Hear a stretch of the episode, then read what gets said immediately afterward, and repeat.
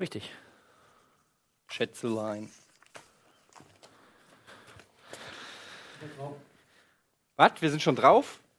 Kann ja gar nicht sein. Herzlich willkommen zu einer neuen Ausgabe von Bundesliga. Das ging ja flott. Ralle Gunesch. Moin. Moin, schön, dass du da bist. Tobias Escher, meine Damen und Herren. Hallo, Tobi. Warte. Jetzt.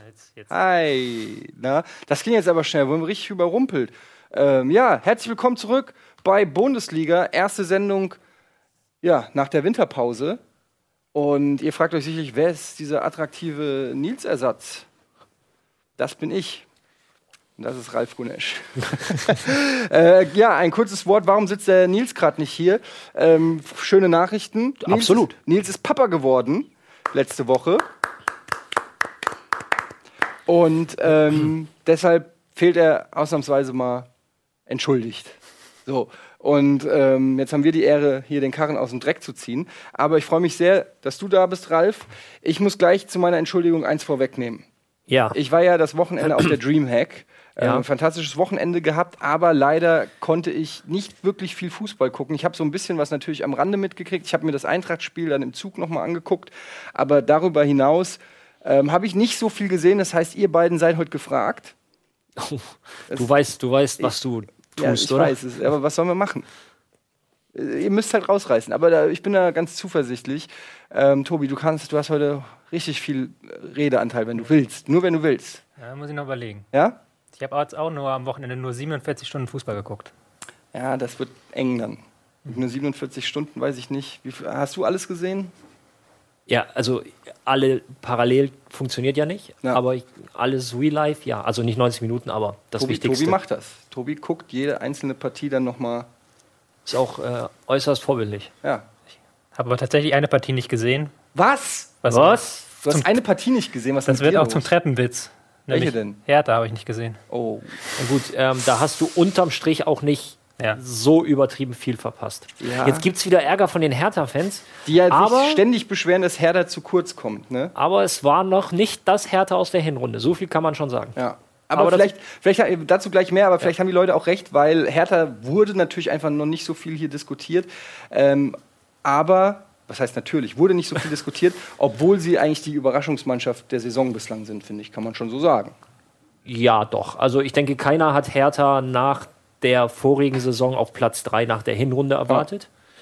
Und ähm, deswegen Überraschungsteam. Zeigt aber auch, wie ausgeglichen die Liga ist, was alles möglich ist. Darauf gehen wir jetzt ein in der Spieltagsanalyse.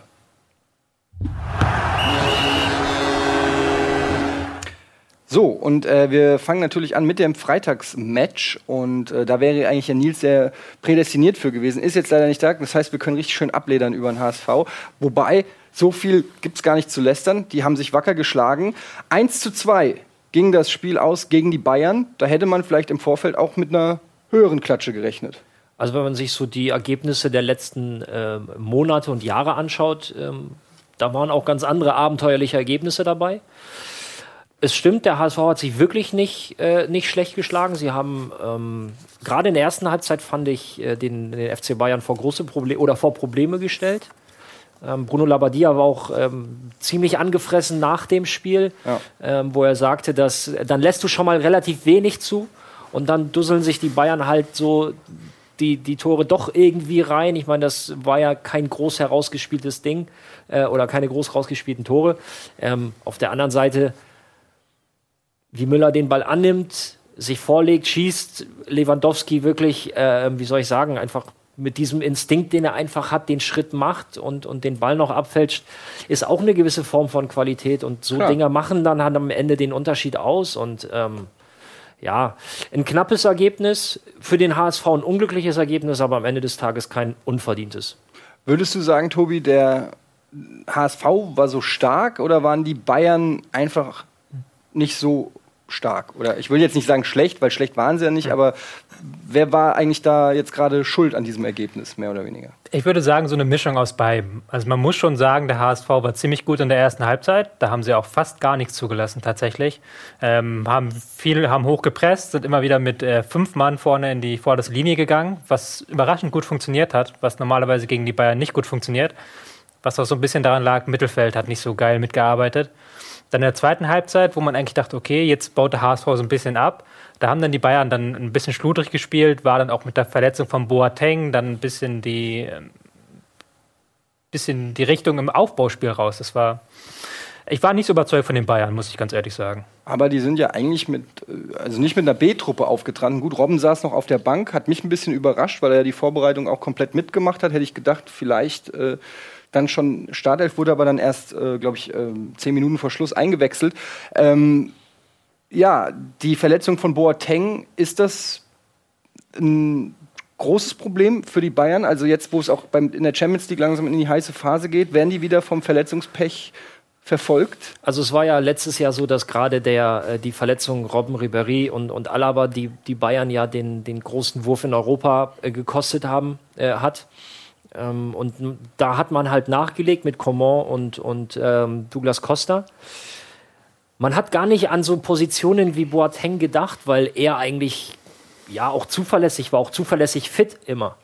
Und ähm, wie, wie Tobi es schon gesagt hat, du hast halt schon während des Spiels dann gemerkt, nach der Auswechslung fehlt dann halt, ähm, wie soll ich sagen, so die, die Säule auch hinten drin. Ähm, Boateng hat für mich mittlerweile eine Rolle, wie sie Puyol äh, lange Zeit beim FC Barcelona hatte, der der quasi auch für alle drumherum so ein bisschen die Säule war, an der mhm. man sich orientieren der konnte. Fels in der Brandung sozusagen. Ja, genau. Und ähm, das kann noch das kann noch bitter werden. Ich habe äh, zufällig irgendwo, äh, oder nicht irgendwo, sondern bei Twitter einen Tweet gelesen, wo jemand sagte, so dass das Silber für den FC Bayern, also die Titel hängen ganz stark an der Ausfalldauer Boatengs. Da war noch nicht klar, äh, wie lange er ausfällt, weil er einfach ein wahnsinnig wichtiger Bestandteil der Defensive ist. Auf der anderen Seite, Martinez kommt jetzt hoffentlich so langsam auch wieder zu seiner Form.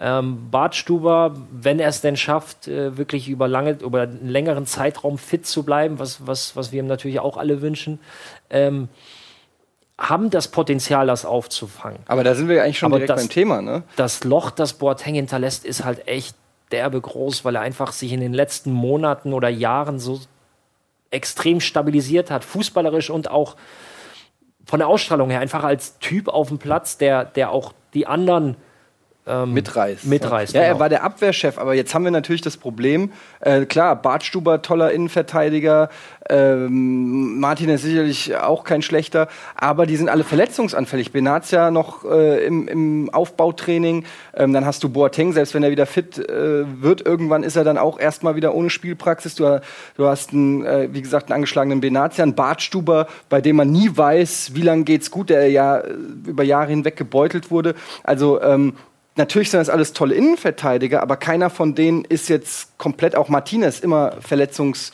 äh, immer mal wieder Verletzungswehwehchen und Ausfälle und so. Also die Innenverteidigung scheint mir sehr zerbrechlich zu sein bei den, bei den Bayern. Was war ein Problem ist auch noch, ähm, defensiv hast du das sehr gut gesagt, aber Boateng ist ja auch offensiv wichtig. Der mhm. ist halt der einzige Spieler, der diese flachen Pässe ins Mittelfeld reinspielen kann und dann auch mit ordentlich Dampf hinter, also nicht nur so. Und gegen die anderen Spieler, Bartschuber kann sehr gute hohe Bälle spielen, Martinez kann sehr gute einfache Bälle spielen, aber diese Fähigkeit fehlt halt. Das ist natürlich für das Bayern-Spiel auch nochmal sehr wichtig.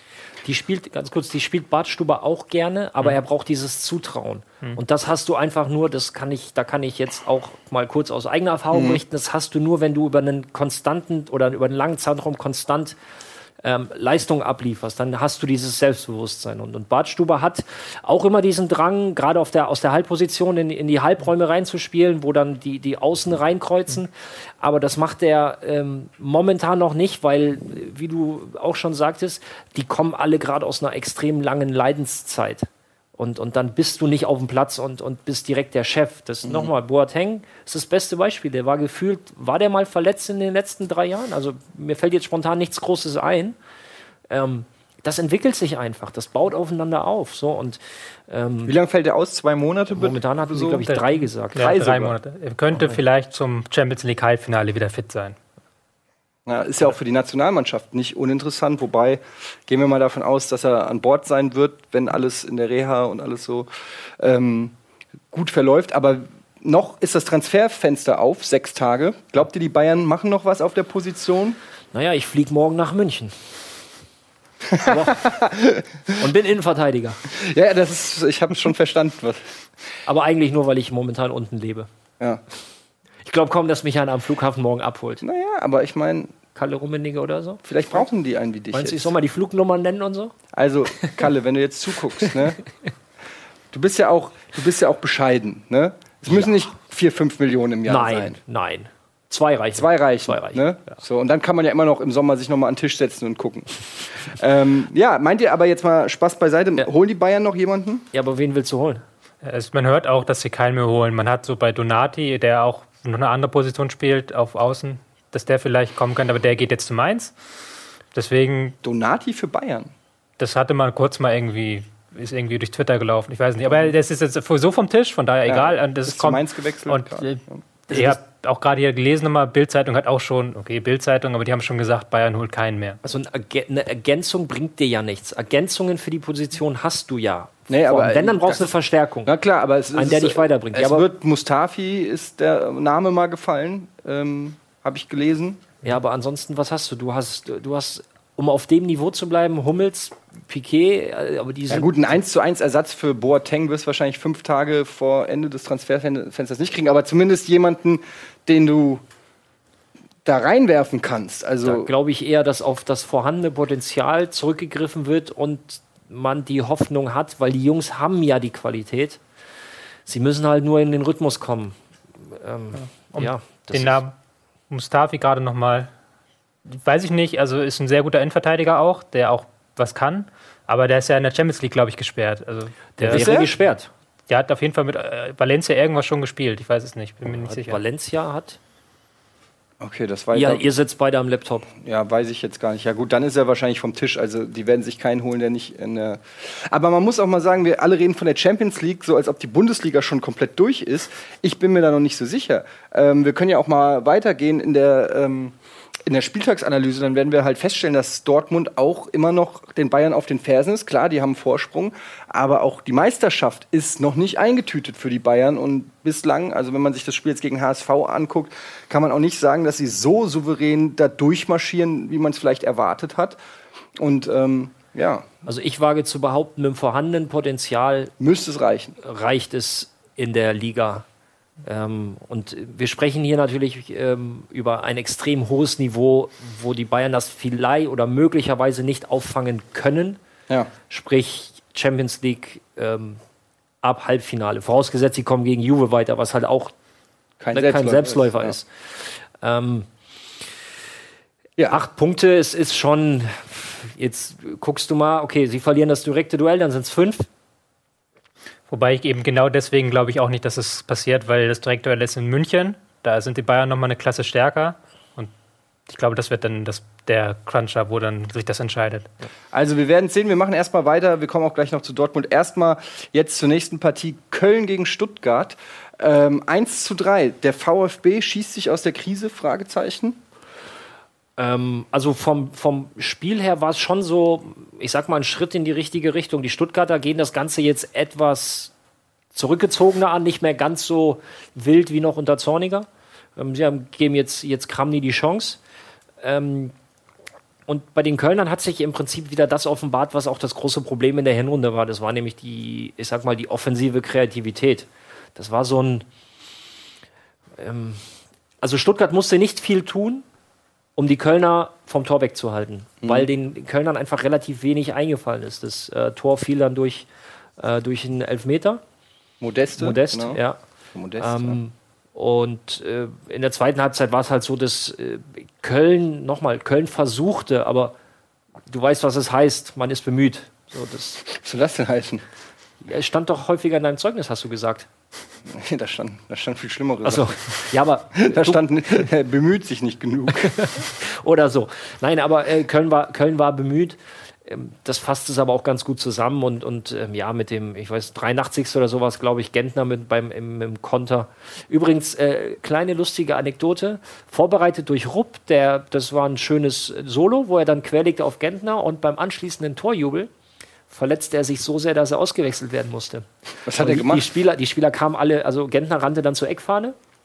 Dann kamen halt alle so aufeinander, du kennst das Theater. Und Rupp sprang und flog über alle anderen drüber. Und verletzte sich beim Touchdown. Aufprall. Ja, genau. Und verletzte sich beim Aufprall und musste ausgewechselt werden. Nur so am Rande. Tut nichts zur Sache zum Spiel. Ja, okay, das ist natürlich äh, vielleicht nicht ganz so clever gewesen. Ja. Ähm, ja, Tobi, was denkst du zum, zum VfB? Wir haben ja schon in der Hinrunde oft darüber geredet, dass ähm, der VfB oft besser gespielt hat, als er tabellarisch dastand. Äh, würdest du sagen, die haben jetzt vielleicht unter dem neuen Trainer dann auch die Chance, die Tabelle wieder hochzuklettern mhm. oder zählst du den VfB immer noch zu Abs zum Abstiegskandidaten? Nee, ähm, also Abstiegskandidat ja. Ich glaube jetzt nicht, dass sie jetzt Europa oder dass sie schnell da raus sind. Die Tabelle ist ja auch einfach so eng und da haben jetzt unten eigentlich fast alle gewonnen. Aber war schon zu erkennen, dass sie auf jeden Fall besser aufgestellt waren. Sie haben halt dieses Offensive, was sie unter Zorniger schon ganz gut gemacht haben, da sind sie ja vor allen Dingen in der Chanceverwertung gescheitert. Das haben sie immer noch, aber sie stehen halt defensiv tiefer und ähm, auch stabiler einfach. Und wenn du dann einen Gegner hast wie Köln, der dann, Ralf hat das schon eigentlich perfekt analysiert, die sich in so einer Umbruchsphase befinden, die halt dieses Ballbesitzspiel gerade so versuchen zu lernen, aber es klappt dann noch nicht. Und dann spielt da Olkowski vor dem, vor dem 1-1 war es, glaube ich, so einen ganz miesen Pass nach vorne und dann stehst du einfach offen. Das sind dann so die Kleinigkeiten, die dann am Ende natürlich Stuttgart mit dieser tieferen Ausrichtung besser ausnutzen kann, als sie es vorher konnten. Mhm. Kevin Großkreuz, Premiere im Stuttgarter Dress. Wie bewertet ihr die? War, war das ein gute, guter Einstieg? Ist mir nicht weiter positiv aufgefallen. Also weder positiv, negativ. Er hat natürlich nach Rechtsverteidiger gespielt. Ja, Rechtsverteidiger ja. gespielt, ja. Hat ähm, natürlich noch ganz, man merkt das noch so ein bisschen in ähm, dieser erste, zweite Schritt, der halt der, diese Spritzigkeit, die du natürlich mit der Spielpraxis auch bekommst und die du auch natürlich ähm, im Schalten bekommst, wenn du immer wieder spielst, die fehlen noch hat er sich zwei, dreimal auf links auch überlaufen, also beziehungsweise auf seiner rechten Seite überlaufen lassen vom Gegner, der dann die Flanke schlagen konnte. Aber generell ein guter Transfer für Stuttgart? Ja, natürlich, absolut. Gerade weil man da ja eine offene Stelle hatte, Außenverteidigerposition und da einen Weltmeister zu bekommen, ist schon mal sehr gut. Wobei natürlich muss ich erst noch zeigen, wie schnell das mit Kevin Großkreuz geht. Also ich war jetzt nicht übermäßig begeistert am Wochenende. Mhm. Was sagt ihr zu den Aussagen von Löw zu Großkreuz, der sich ja öffentlich, was ja schon auch wieder mal kann man ja so oder so sehen, ziemlich deutlich positioniert hat und gesagt hat, Kevin Großkreuz, auch aufgrund seiner Verhaltensweisen in Istanbul, hat ihm quasi vorgeworfen, ähm, dass er da sich nicht richtig versucht hat zu integrieren, sondern jedes Wochenende quasi Freitag äh, nach dem Training direkt oder nach dem Spiel oder wann auch immer direkt abgezischt ist äh, in die Heimat. Ähm, was haltet ihr davon, dass er jetzt keine Rolle mehr spielen soll in der Nationalmannschaft? Und dass Löw das kritisiert? Also, also rein sportlich ist es verschmerzbar. Er ist, der Na, er ist der Trainer, er fällt die Entscheidung und äh, das hast du dann, so dumm das klingt, zu akzeptieren. Und die Argumente sind ja auch auf seiner Seite. Ich meine, Kevin Großkreuz hat ein halbes Jahr nicht gespielt hm. oder beziehungsweise durfte nur trainieren. Ähm, er hat ja einen engen Draht in die Türkei durch sein Engagement bei, äh, in der Türkei als Trainer vor einigen Jahren. Und daher hat er ja die ganzen Infos.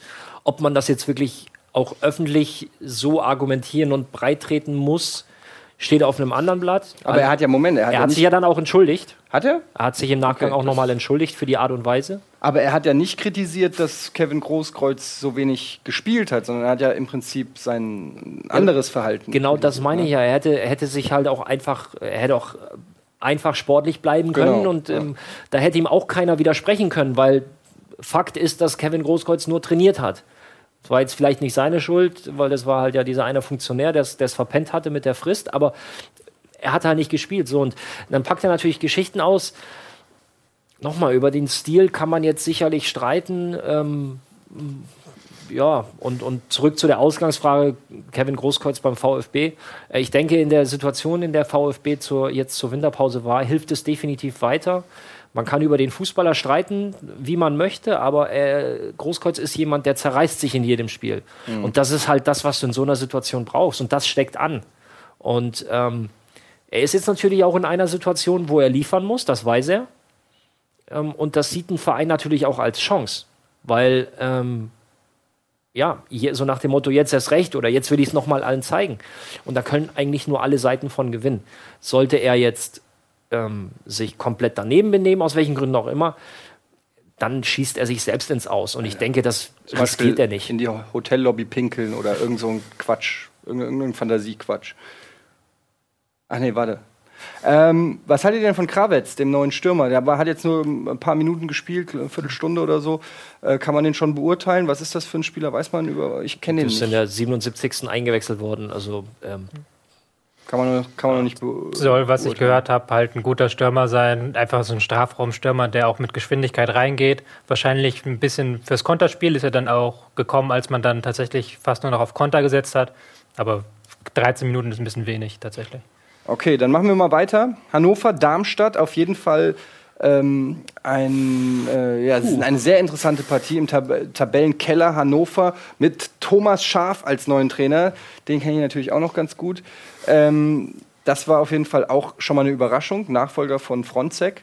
Und ähm, fünf oder sechs Neuverpflichtungen ist äh, mit fünf oder neu, sechs Neuverpflichtungen, ich weiß gar nicht genau, ist Hannover dann in die Rückrunde gestartet, auch direkt mit einem 1-0 ähm, von Almeida losgeballert und man hat gedacht, okay, jetzt kommt Thomas Schaf und er bringt, den Hanno, bringt Hannover auf Spur. Vorbereitet von Schalay, ebenfalls mhm. Neuzugang. Ähm, wir haben ja eben kurz drüber geschmunzelt, ein klassisches Almeida-Tor. Ähm, ja. Die linke Kleve. Die linke Kleve, der Ball ihm, äh, fällt ihm vor die Füße, weil Schaller ihn nicht trifft. Und äh, ja, da sehen wir nochmal diesen. Das ist eine ganz schöne Kante, ey, der sieht aus wie ein Türsteher. hat auch einen äh, schönen Pullover-Geschmack. Mhm. Und ähm, haut das Ding halt unter die Latte. Aber dann Gut, äh, das klassische Darmstädter Defensivverhalten, Defensivspiel, ein Spiel, was auch sehr nicklig war, mhm. mit einigen unangenehmen äh, kleinen Geschichten so auf dem Platz zwischen einzelnen Spielern. Das wird ja Aber das ist halt das Darmstädter Spiel. Ich wollte gerade sagen, das wird den Darmstädtern ja auch so ein bisschen vorgeworfen, dass sie eigentlich nicht wirklich Fußball spielen, sondern äh, auch sehr theatralisch. Ich habe das ja beim Spiel mit gegen die Eintracht habe ich ja auch gesehen, teilweise sehr theatralisch äh, sich fallen lassen und äh, sich und in den Zweikämpfen immer irgendwelche äh, Scharmützel da machen. Aber letztendlich erlaubt ist, äh, was Spaß macht. Richtig. So und dann hat äh, Tobi geht schon an die Taktiktafel. Dann hat äh, Darmstadt natürlich den Marcel Heller. Und in dem Spiel hatten sie den Alex Meyer des Darmstadt 98, Sandro Wagner. Sandro Wagner.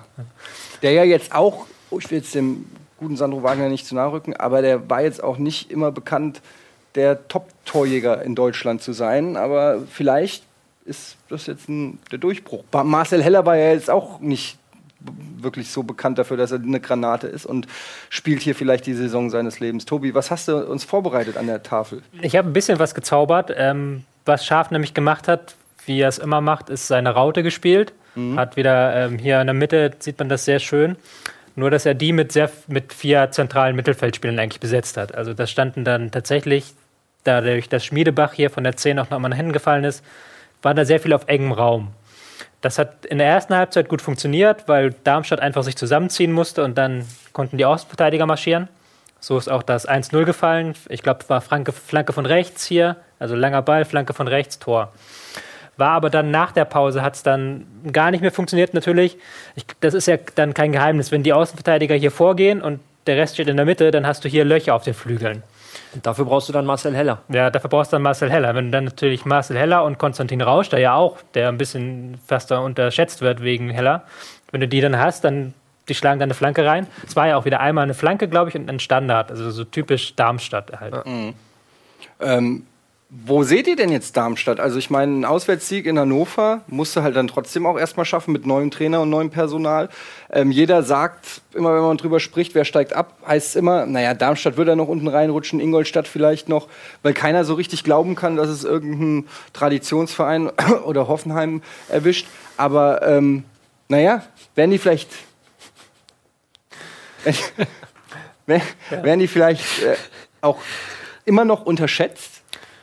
Also ich dachte eigentlich äh, in der Winterpause, dass jetzt die Bundesliga sich so langsam an dieses Darmstadt-Spiel gewöhnt hat. Also dass man nach einem halben Jahr, dass es nicht mehr passieren kann, dass Marcel Heller eben geschickt wird äh, hinter die Abwehr. Aber es war Jetzt ist Hannover im ersten Spiel gleich wieder so drauf reingefallen. Deswegen, das hat mich jetzt so ein bisschen wankend gemacht, ob dann nicht doch vielleicht Darmstadt das doch, doch noch schafft. Denkst du?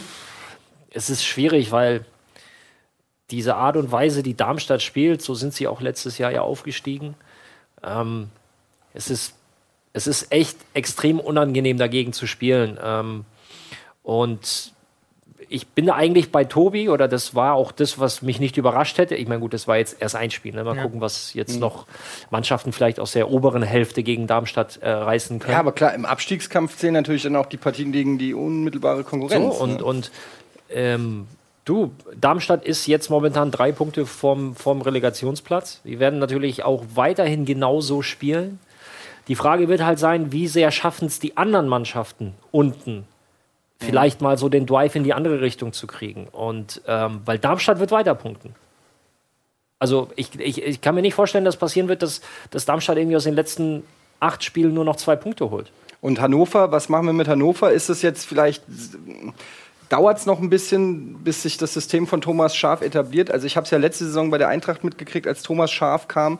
Ähm, da hat es auch ein bisschen gedauert, bis seine Idee vom Fußball ähm, einigermaßen in den Köpfen war, gerade wenn davor der Trainer ein anderes System oder andere, äh, einen anderen Wert oder Wert auf andere Dinge gelegt hat. Ähm, glaubt ihr, dass da irgendwie die Handschrift von Thomas Schaf noch äh, Früchte tragen wird? Oder ist es vielleicht der falsche Trainer für einen Abstiegskampf also mit seiner offensiven Spielweise? Es wäre schön aus Hannoveraner Sicht, wenn sie sich da relativ beeilen mit dem Verstehen, weil wir sind schon in der Rückrunde. Hm. Ja, ist schwierig. Also jetzt kommen Leverkusen und Mainz. Das sind dann auch wieder zwei klassische Teams, die gut kontern können und die dann das auskontern könnten. Ich bin gespannt. Also ähm, grundsätzlich bin ich kein Gegner von Schaf. Ich mag die Art, wie er spielen lässt, ganz gerne, weil er halt auch einen Fokus auf die Offensive setzt. Aber es ist natürlich ähm, blöd dann. Also das, du hast das recht, es braucht ein bisschen, bis dann diese offensiven Sachen greifen und dann besser sind als das, was die Defensive schlecht macht. Man sagt ja im Abstiegskampf eher defensive Stärke. Ja, eben. Gut, jetzt hast du, du hast natürlich mit Almeida und Chalai mhm. schon zwei wuchtige Stürmer verpflichtet.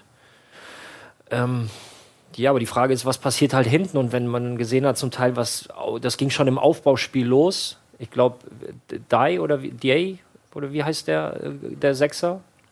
Von, also, von Darmstadt meinst du jetzt? Nee, nee, von, von Hannover. Äh, ja. Sané?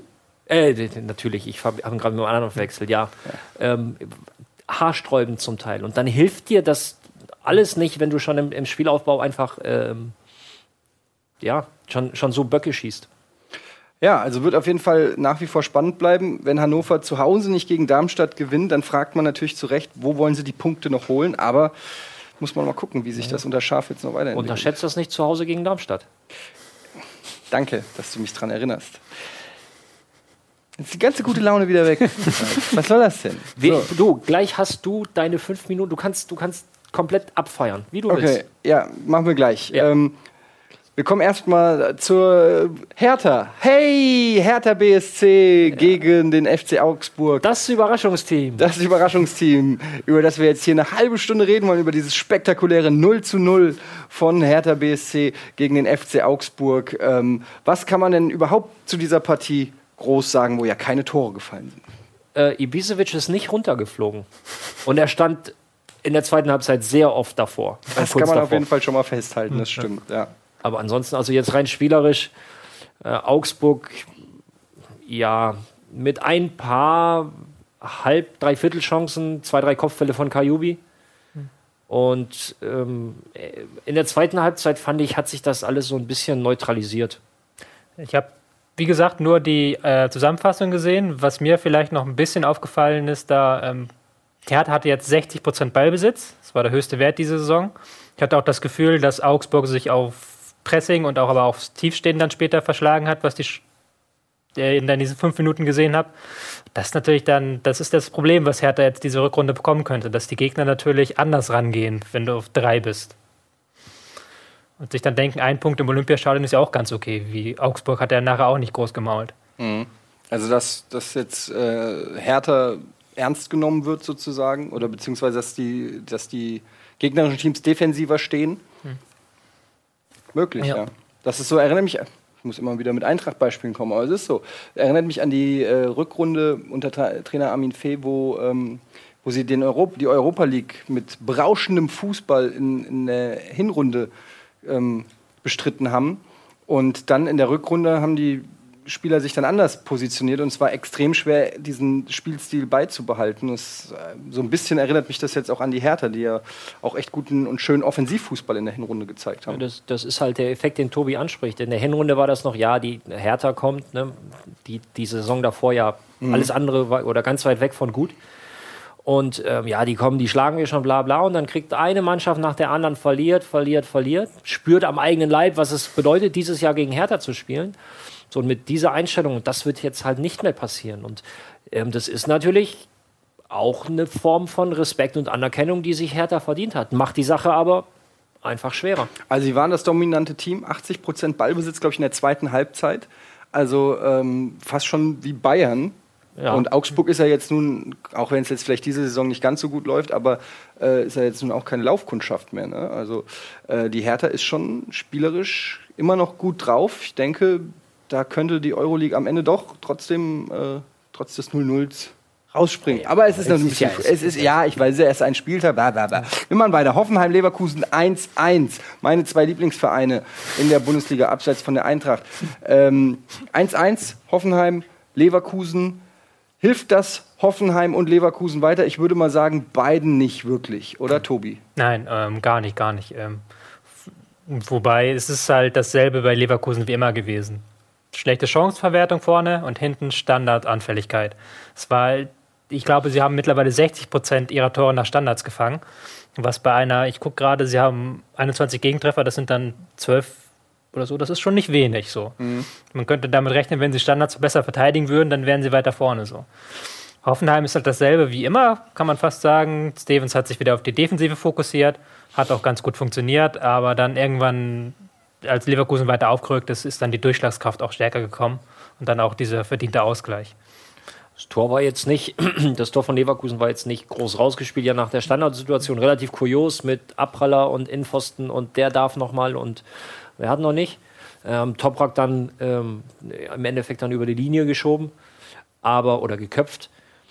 Ähm, aber ansonsten spielerisch war das eigentlich okay von Leverkusen. Sie haben sich schon einige Chancen rausgespielt. Gerade Chicharito hatte, glaube ich, zwei oder drei relativ gute. Und eigentlich macht er sie ja. Also, wenn einer relativ verlässlich ist, neben Kiesling äh, in einer guten Phase, ist es Chicharito dieses Jahr. Aber äh, in dem Spiel war das in der Verwertung nicht, äh, nicht so konsequent. Und am Ende 1-1, ähm, mit dem beide leben müssen, aber wahrscheinlich nicht können. 65 Prozent Ballbesitz für Leverkusen als Auswärtsmannschaft bei Hoffenheim. Auch nicht so ein schlechter Wert. Naja, Stevens ähm, als Trainer. Ja, okay. In der Situation, in der Hoffenheim steht. Ist wahrscheinlich ist dann auch nicht so dann, überraschend. Ja, genau. hast recht. Ähm, was, was machen wir denn mit Hoffenheim? Wo haben wir die denn? Ich frage dich doch, was machen wir denn mit Hoffenheim? Naja, also ich würde mal sagen, ähm, vielleicht äh, machen wir das wieder gut, was der BFB mal verpasst hat. Aber jetzt mal, ich will ja nicht parteiisch sein. Ähm, aber ich kann es mir immer noch nicht vorstellen, dass, dass Hoffenheim absteigt. Aber äh, so langsam fragt man sich schon, äh, also muss man zumindest mal mit dem Gedanken spielen, weil auch wirklich, sie zeigen einfach auch keinen berauschenden Fußball. Und ich habe auch manchmal ein bisschen das Gefühl, dass es innerhalb der Mannschaft vielleicht nicht so ganz stimmt. Aber das ist natürlich immer so der Blick von außen, weiß man nicht. Aber also so ganz allgemein sage ich, wenn wir uns jetzt mal so die letzten ähm, sechs Mannschaften anschauen, ja ich sag mal, Hannover, Hoffenheim, Bremen, Stuttgart, Frankfurt und Augsburg. Ähm, wenn du so eine Hinrunde spielst, wirst du am Ende der Saison nicht auf Platz 5 stehen und dich für die Euroleague qualifizieren. Ist ja denn, du bist auf Platz Dortmund. 6. Ja, aber das ist eine Ausnahmesituation, weil Dortmund einfach eine andere Qualität hatte als all die Mannschaften, die jetzt da unten stehen. Genau. So und insofern wird dich natürlich so ein so eine Hinrunde wird dich das ganze Jahr über verfolgen. Du hast vielleicht die Möglichkeit, dir ein gewisses Polster zu erarbeiten, aber kein Polster, womit du dich am 27. Spieltag entspannt zurücklehnen kannst. Also du glaubst, es wird äh, insofern bis zur letzten Sekunde. Das wird, ähm, das wird die sechs, sieben, acht Mannschaften da unten wird es bis zum Ende der Saison verfolgen. Ich traue keiner Mannschaft eigentlich zu, jetzt irgendwie in den nächsten fünf Spielen 12 bis 15 Punkte zu holen womit du dann endgültig raus wärst aus der Geschichte. Aber ähm und Leverkusen ohne kom komplett ohne Neuzugänge. Jetzt der Abgang von Donati. Ähm, gut, äh, eigentlich haben sie ja auch einen starken Kader, wenn man mal so äh, überlegt, aber Äh, ein Bellarabi zum Beispiel, kann man sagen, rennt noch ein bisschen seiner Form hinterher vom Vorjahr. Ist auf jeden Fall nicht mehr so stark und tabellarisch kann man ja bei Leverkusen auch jetzt nicht zufrieden sein. Hätten die da noch mal im Winter irgendwo was nachbessern sollen oder so? Tobi, siehst du da irgendeinen Bedarf? Mhm. Das Problem ist, dass sie ihr Budget schon verbraucht haben im Sommer und dass sie auch ähm, ja, Ralf Leverkusen hat ein Budget, ein festes? ähm, eine berechtigte Frage. Äh, äh, was man so hört. Also das, sie haben ja, als Schmidt gekommen ist, haben sie ja Geld vorher weggenommen von den nächsten zwei Saisons. Eigentlich wollten sie sparen, dann haben sie aber jetzt doch Chitterritter geholt. Das ist eine lange Geschichte, aber was man hört, ist da nichts mehr geplant, großartig. Kader ist nicht so tief tatsächlich, gerade in der Abwehr. Ähm, gerade auf den Ausverteidigerpositionen, das jetzt Duarte noch abgeben, okay, hatte wahrscheinlich wenig Chancen. Schwierig tatsächlich, ja, ja. Ähm, wobei ich sagen würde schon, die Leistungen sind ja auch immer ganz okay. Wir haben jetzt ja gerade wieder gesagt, sie hatten spielerisch überzeugt, hatten ihre Chancen, müssten es nur mal irgendwie machen. Dann weiß ich nicht, ob dann wirklich ein Transfer uns groß weiterbringt. Ja, also wahrscheinlich im Winter ist es ja auch immer ein bisschen schwieriger, da Spieler zu finden, die dann den, den Kader auch wirklich verbessern. Genau, das ist das Ding. Es, Ergänzungen brauchst du in den seltensten Fällen. Also du möchtest ja schon gerade mit dem Anspruch, den Bayer Leverkusen hat, sollen es Leute sein, die dich weiterbringen. Und da scheitert es dann wahrscheinlich wirklich am, am finanziellen, weil dann bewegst du dich in Sphären, die sind ganz weit weg. Ja, in Sphären, die ganz weit weg sind, äh, befindet sich aus Hoffenheimer Sicht zumindest auch Ingolstadt. Erst recht nach ihrem Sieg, fantastische Überleitung, ja. äh, erst recht nach ihrem Sieg über den ersten FSV Mainz 05. 1-0 für Ingolstadt. Hätte ich nicht gedacht, hätte ich meine Kicktipp-Abgabe gemacht, hätte ich nicht auf 1-0 für Ingolstadt. Hast du oder was? Du hast 1-0 für Ingolstadt Korrekt getippt. Hat sich am Hinspiel ja. orientiert. Richtig. Tobi, du bist ein Fuchs. Was sagst du mhm. zu der Partie? Ähm, war wieder so ein typisches Ingolstadt-Spiel. Der Gegner ist sehr wieder mal nicht klargekommen mit diesem ähm, hohen Pressing, mit diesem aggressiven 4-3-3. War ein Spiel mit sehr wenig Torchancen, sehr zerfahren, sehr viele Mittelfeld, ähm, sehr viele Mittelfeld-Zweikämpfe. Im Endeffekt war die, die Entscheidung war nachher umstritten tatsächlich, weil das der Elfmeter hätte man nicht geben müssen, aber es gab, glaube ich, vor, vor ein paar Minuten vorher noch eine Szene, wo man ihn hätte geben können, einen Elfmeter ist halt so ein Ingolstadt-Spiel, wo sie jetzt mal das Glück hatten, was wir ja gesagt hatten vor der Winterpause, wer uns regelmäßig schaut, da hatten sie das Glück nicht. Und jetzt hatten sie das Glück, mal so ein typisches 0-0-Spiel mit 1 0 durchzubringen. Was haltet ihr davon, dass Mali im Gespräch ist, noch im Winter eventuell zum BVB zu wechseln? Das wäre ja, also den muss ja auch erstmal ersetzen für Mainz. Und ja. in, die sind noch nicht so sicher in der Tabelle, dass, also wer aus Mainzer Sicht, wäre ich Fan von Mainz, was ich nicht bin. Aber wäre ich Fan. Muss man aber auch dazu sagen, er ist ja im Sommer hat er ja eine feste Ablösung von 9 Millionen. Und aktuell wird ähm, so gehandelt, dass er für 13, 14 Millionen geht. Und diese 5 Millionen da nochmal extra, das ist für Mainz schon eine. Ja, aber Mainz, gerade Mainz hat, glaube ich, richtig gut Kohle auf dem Konto, richtig hohes Eigenkapital. Ähm, das bringt dir am Ende auch alles nichts, wenn du absteigst. Nicht, dass ich jetzt Mainz akut Abstieg gefährdet sehe, aber ähm, also klar, die machen das, also ich finde, Heidel macht da einen super Job generell immer. Die Transferlöse, die sie mit ihren Spielern erzielen, das ist echt top, aber irgendwie mitten in der Saison den, den Top-Spieler äh, zu verkaufen, also klar, wenn sie einen tollen Ersatz haben, aber den muss dann auch erstmal integrieren und so, also ja, ich, also, würde ich mich als Fan schwer tun. Ähm, definitiv. Und nachdem Mainz ja ähm, vor der Saison schon Geis als sehr zentralen Spieler abgeben musste, jetzt noch jemand aus dem zentralen Mittelfeld, der bis jetzt eigentlich eine ordentliche Saison spielt. Ja, ordentlich ist untertrieben. Ja. Spielt er wirklich also, richtig gut. Ja, aber. aber ähm, ist der Topscorer von Mainz. Für, für, ja, wollte ich gerade. Danke. Für Mainz natürlich eine enorm wichtige Rolle hat. Und du verlierst zum einen Geist, der halt die zentrale Position war. Jetzt hat Mali sich da so ein bisschen reingearbeitet. Und jetzt ist der auch ähm, oder unter der Saison halt weg. Es wäre für Mainz ein, ein herber Verlust. Und ähm, Christian Heidel hat es auch nach dem Spiel im Interview gesagt. Zum einen ist natürlich kein Spieler unverkäuflich. Also in der Position ist Mainz nicht, dass sie sagen können, Klar. Spieler XY ist unverkäuflich. Ähm, aber das Gesamtpaket muss halt passen. Und da, und das hat er auch explizit gesagt, da geht es nicht nur ums Finanzielle. Da geht es nämlich um genauso Geschichten, okay, möglicherweise haben wir dann 14 Millionen mehr, ja. Ja, aber was machen wir damit? Also, ja nur vom Geld bleibst du halt nicht in der Liga. Gut, also er hat ja auch, äh, also der Manager Heidel hat ja auch gesagt, ähm, Sie verkaufen ihn natürlich nur, wenn es Ersatz gibt. Also wird er dann wahrscheinlich schon einen Plan B irgendwo in der Schublade haben. Äh, muss man mal gucken. Auf der anderen Seite bin ich mir nicht sicher, ob Mali so viel Einsatzzeiten beim BVB kriegt, weil die Maschine läuft richtig geölt. Mhm. Äh, und also einen Stammplatz beim BVB sehe ich, seh ich jetzt für Mali erstmal nicht. Wobei es für den BVB ein richtig guter Transfer wäre trotzdem. Ähm, hatte man auch so ein bisschen gewerkt am Wochenende, wo jetzt Kagawa nicht gespielt hat, mhm. Castro dann. Das ist schon was anderes, wenn du dann du hast halt keinen zweiten Zehner im Kader, der einfach mal Kagawa setzen kann.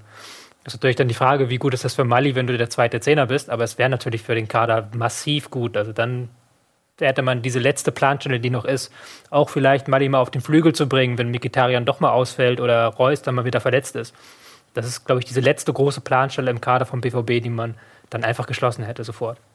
Ja, es, und, äh, ja. Äh, und halt perspektivisch auch. Hm man wird sich ja sehr wahrscheinlich für den internationalen Wettbewerb ähm, vermutlich. vermutlich qualifizieren und unter Umständen sogar für die Champions League. Ähm, und, und da sind solche Leute, die dann natürlich ähm, in einer Mannschaft äh, wie Dortmund sie hat, auch nochmal einen Qualitätssprung machen können, einfach auch aufgrund der Mitspieler, ähm, helfen dir natürlich. Und, und das ist eine Entscheidung, die, die dem BVB sehr gut tun würde Mainz allerdings durchaus auch vor Probleme stellen könnte. Insofern, ich bin gespannt. Also, das ist so eine, so eine Personalie, das ähm, ist, glaube ich, das wird noch spannend, die nächsten sechs Tage. Genau, bis zum 31. ist die Transferliste noch offen. Da wird sich sicherlich noch ein bisschen was tun. Ja, mal gucken, ob Mali, falls es denn so kommt, sich dann auch überhaupt durchsetzen kann beim BVB. Ich bin mir noch nicht hundertprozentig sicher, ob es für den BVB schon reicht, aber ich halte auch eigentlich schon eine Menge von Mali. Also gehen wir mal weiter. Ähm, wir müssen uns ja ein bisschen sputen. Äh, nächste Partie ist Gladbach gegen Dortmund. Erster Auswärtssieg in Gladbach für Dortmund seit 173.000 Jahren. Ähm, wie habt ihr die Partie gesehen? Richtig gutes Spiel, fand ich. Mhm. Das War waren schön. zwei Mannschaften oder ein Spiel auf hohem Niveau, hohes Tempo. Mm, Dortmund mit einem sehr technischen, Fu klar, mit den feinen Fußballern spielst du halt so einen Fußball. Ähm, Gladbach zu keinem Zeitpunkt eigentlich aufgesteckt. Immer, immer versucht, selbst bei, bei, beim 0-2, beim 1-3, die haben immer weitergespielt. Ähm, natürlich immer noch geschwächt, da fehlen immer noch ein, ein Hahn und ein Hermann und und und. Stranzel zwar wieder fit, aber nicht gespielt. Ähm, ja, und am Ende hat dann doch die individuelle Klasse der Dortmunder das Spiel entschieden. Mhm. Also Reus einfach, ja, Reus typisch halt. Ähm, Aubameyang hatte auch wieder Chancen, hat äh, das ein oder andere liegen lassen, aber am Ende hat es dann ähm, gereicht. Auch nicht unverdient, fand ich. Was mich so begeistert hat am BVB-Spiel, ich werde es nochmal in der Taktiktafel vielleicht zeigen. Ähm, BVB hat wieder so ein 4-3-3 gespielt, mit Castro etwas tiefer. Und Gladbach hat sehr mannorientiert gespielt. Also die beiden Stürmer sind auf die Innenverteidiger rausgegangen, dann ist ein Sechser hier zu Weige gegangen, die Außenstürmer hier so. Und das Problem manchmal war, die Abwehr war sehr, ist noch sehr im Raum geblieben und dann waren hier oft Lücken. Und ähm, das hat Dortmund am Anfang nicht gut gemacht und später haben sie es besser gemacht. Das Tor, das 1, äh, das 1 zu 0 ist ja gefallen, als hier ähm, Gündogan Red weiter, ich mache nur die Kamera, man sieht die ganze Tafel gar nicht richtig. Gündogan, der, der da völlig frei war in diesem Raum und dann das 1-0 eingeleitet hat. Und das hat mich halt, deswegen fand ich das so schön, weil ähm, Schalke hat das, ähm, hat mit dem, äh, Werder hat gegen Schalke ähnlich gespielt, HSV hat gegen Bayern ähnlich gespielt und Dortmund war halt von diesen drei Mannschaften, die mit Abstand dies am besten gelöst haben. Wobei, das klingt jetzt so negativ gegenüber ähm, Gladbach ein bisschen, aber Gladbach war halt offensiv auch wieder saustark einfach. Also das ist so ein bisschen das Ding auch. Und der Schubert kippt das jetzt so langsam, so Offensive ist wichtiger als Defensive, haben auch sehr viele Treffer zuletzt gefangen. Mhm. Und das ist ein schöner Weg, finde ich persönlich gut, aber es führt dann zu diesen defensiven Problemen. Punkt war aber, Dortmund hat halt gegen den schwierigsten Gegner das gleiche Problem, was mehrere Mannschaften hatten, am besten gelöst. Und deswegen hier, also du hoch. findest, Gladbach hat sich trotz des Ergebnisses achtbar aus der Affäre gezogen. Ja. Aber ich finde, wir müssen auch über die Leistung vom BVB sp sprechen, weil gerade weil Gladbach auch echt gut ist. Ey, der B BVB ist, äh, ich habe es gerade irgendwo gelesen, äh, weiß gar nicht, wer die Aussage getätigt hat. In jeder anderen Liga wäre der BVB Tabellenführer. Ja. Ähm, weiß ich nicht. Kann man mal zumindest mal sagen. Es unterstreicht aber, wie stark der BVB unter Tuchel gerade ist. Also äh, grundsätzlich ja. Ich würde beim BVB gerne aber noch ähm, Gündogan einfach herausheben.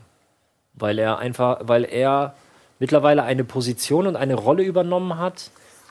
Klar, er ist zentraler Spieler, aber er ist halt auch die Schaltzentrale. Er bestimmt das Tempo. Er, er setzt seine Mitspieler unglaublich, gein, äh, äh unglaublich gut ein, schießt auch Tore. Ähm, hat also nochmal einen Riesensprung gemacht nach seiner langen Verletzungszeit jetzt, wo wir wieder beim Thema sind. Ne? Lange, du bist, du bist eine längere Zeit jetzt im Rhythmus, spielst, spielst, das, äh, bekommst Selbstvertrauen, äh, findest deinen Platz im System. Und ich glaube, Tuchel weiß auch, was er an Gündogan hat und baut so ein bisschen das Spiel um ihn rum. Er hat mit, mit, äh, mit Weigel einen, einen dahinter, der ihn quasi den Rücken frei hält, der ihm die Bälle zuspielt.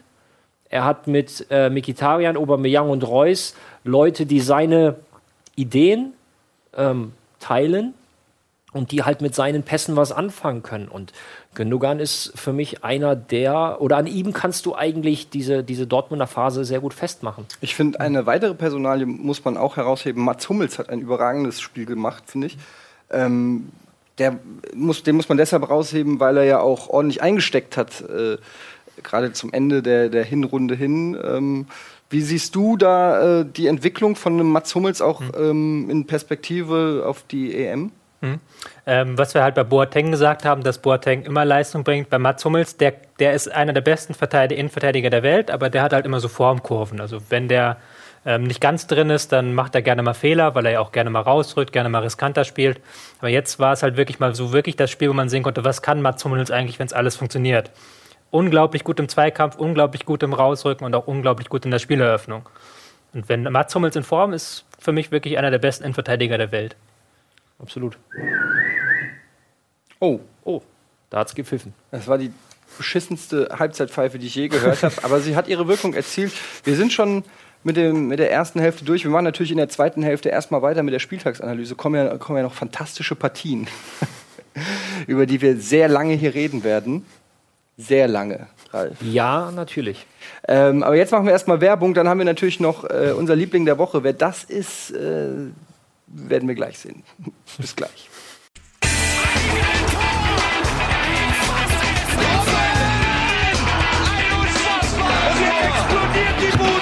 Kritisiert mir denn nicht zu so viel, das ist ein guter Mann. ähm, ja, herzlich. Mund schon leer, oder? Ja, mach äh, ja, willkommen zurück zur Bundesliga. Ähm, ich bin immer noch da. Eddie ist immer noch da. Tobi ist weg. Ah, nee, da ist er ja. Tobi ist da. Nils ist immer noch nicht da. Nils ist immer noch Papa geworden. Richtig. Und ähm, da freuen wir uns sehr drüber. Außerdem kann ich mal am Tisch sitzen, ist auch ganz geil. Ja, aber auch Ey. nur diese Woche. Ja, wahrscheinlich. Aber egal, ich ja. genieße es. Du wolltest noch was zu Hummels sagen. Genau, ich wollte noch was zu Hummels sagen, weil äh, du äh, das ja eben sagtest, so bester Innenverteidiger. Grund, ja, ist er. Also, ich wollte jetzt du bist ja gerade inaktiv. bester Aktiver. Be bester aktiver Innenverteidiger. Äh, ich wollte nur, ähm, weil mir das äh, nochmal einfiel im Spiel jetzt gegen, gegen Gladbach, ähm, die Grätsche vor dem, war das das zweite, ne? Oder was ist das dritte? Nee, das war das dritte. Nee, das zweite. Das zweite, wo zweite. der Ball dann rechts rausgeht auf Reus ja. und er dann zu Mikitarian spielt. Ähm, war halt eine geile Aktion, ist nur eine Grätsche, aber das sind dann so diese entscheidenden Geschichten. So, und das, ähm, ja, das war gut. Ich wollte einfach was Positives zu Hummels ne, Ist sagen. ja auch, auch vollkommen richtig. Ich würde gerne noch mal kurz ähm, die Frage stellen, ähm, wie sieht denn das Defensiv... ja, wie sieht das...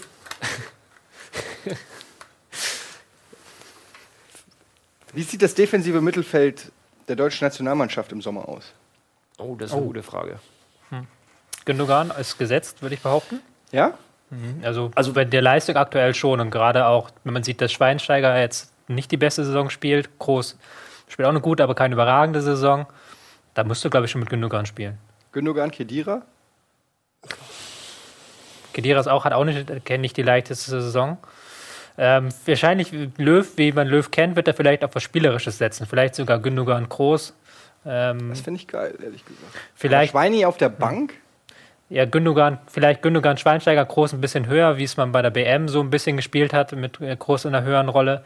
Das vielleicht. Ähm, wobei Schweinsteiger ist halt eine schwierige Wahl. Das ist halt so ein bisschen, könnte der Ballack-Moment vielleicht sogar werden für Schweinsteiger diesen Sommer.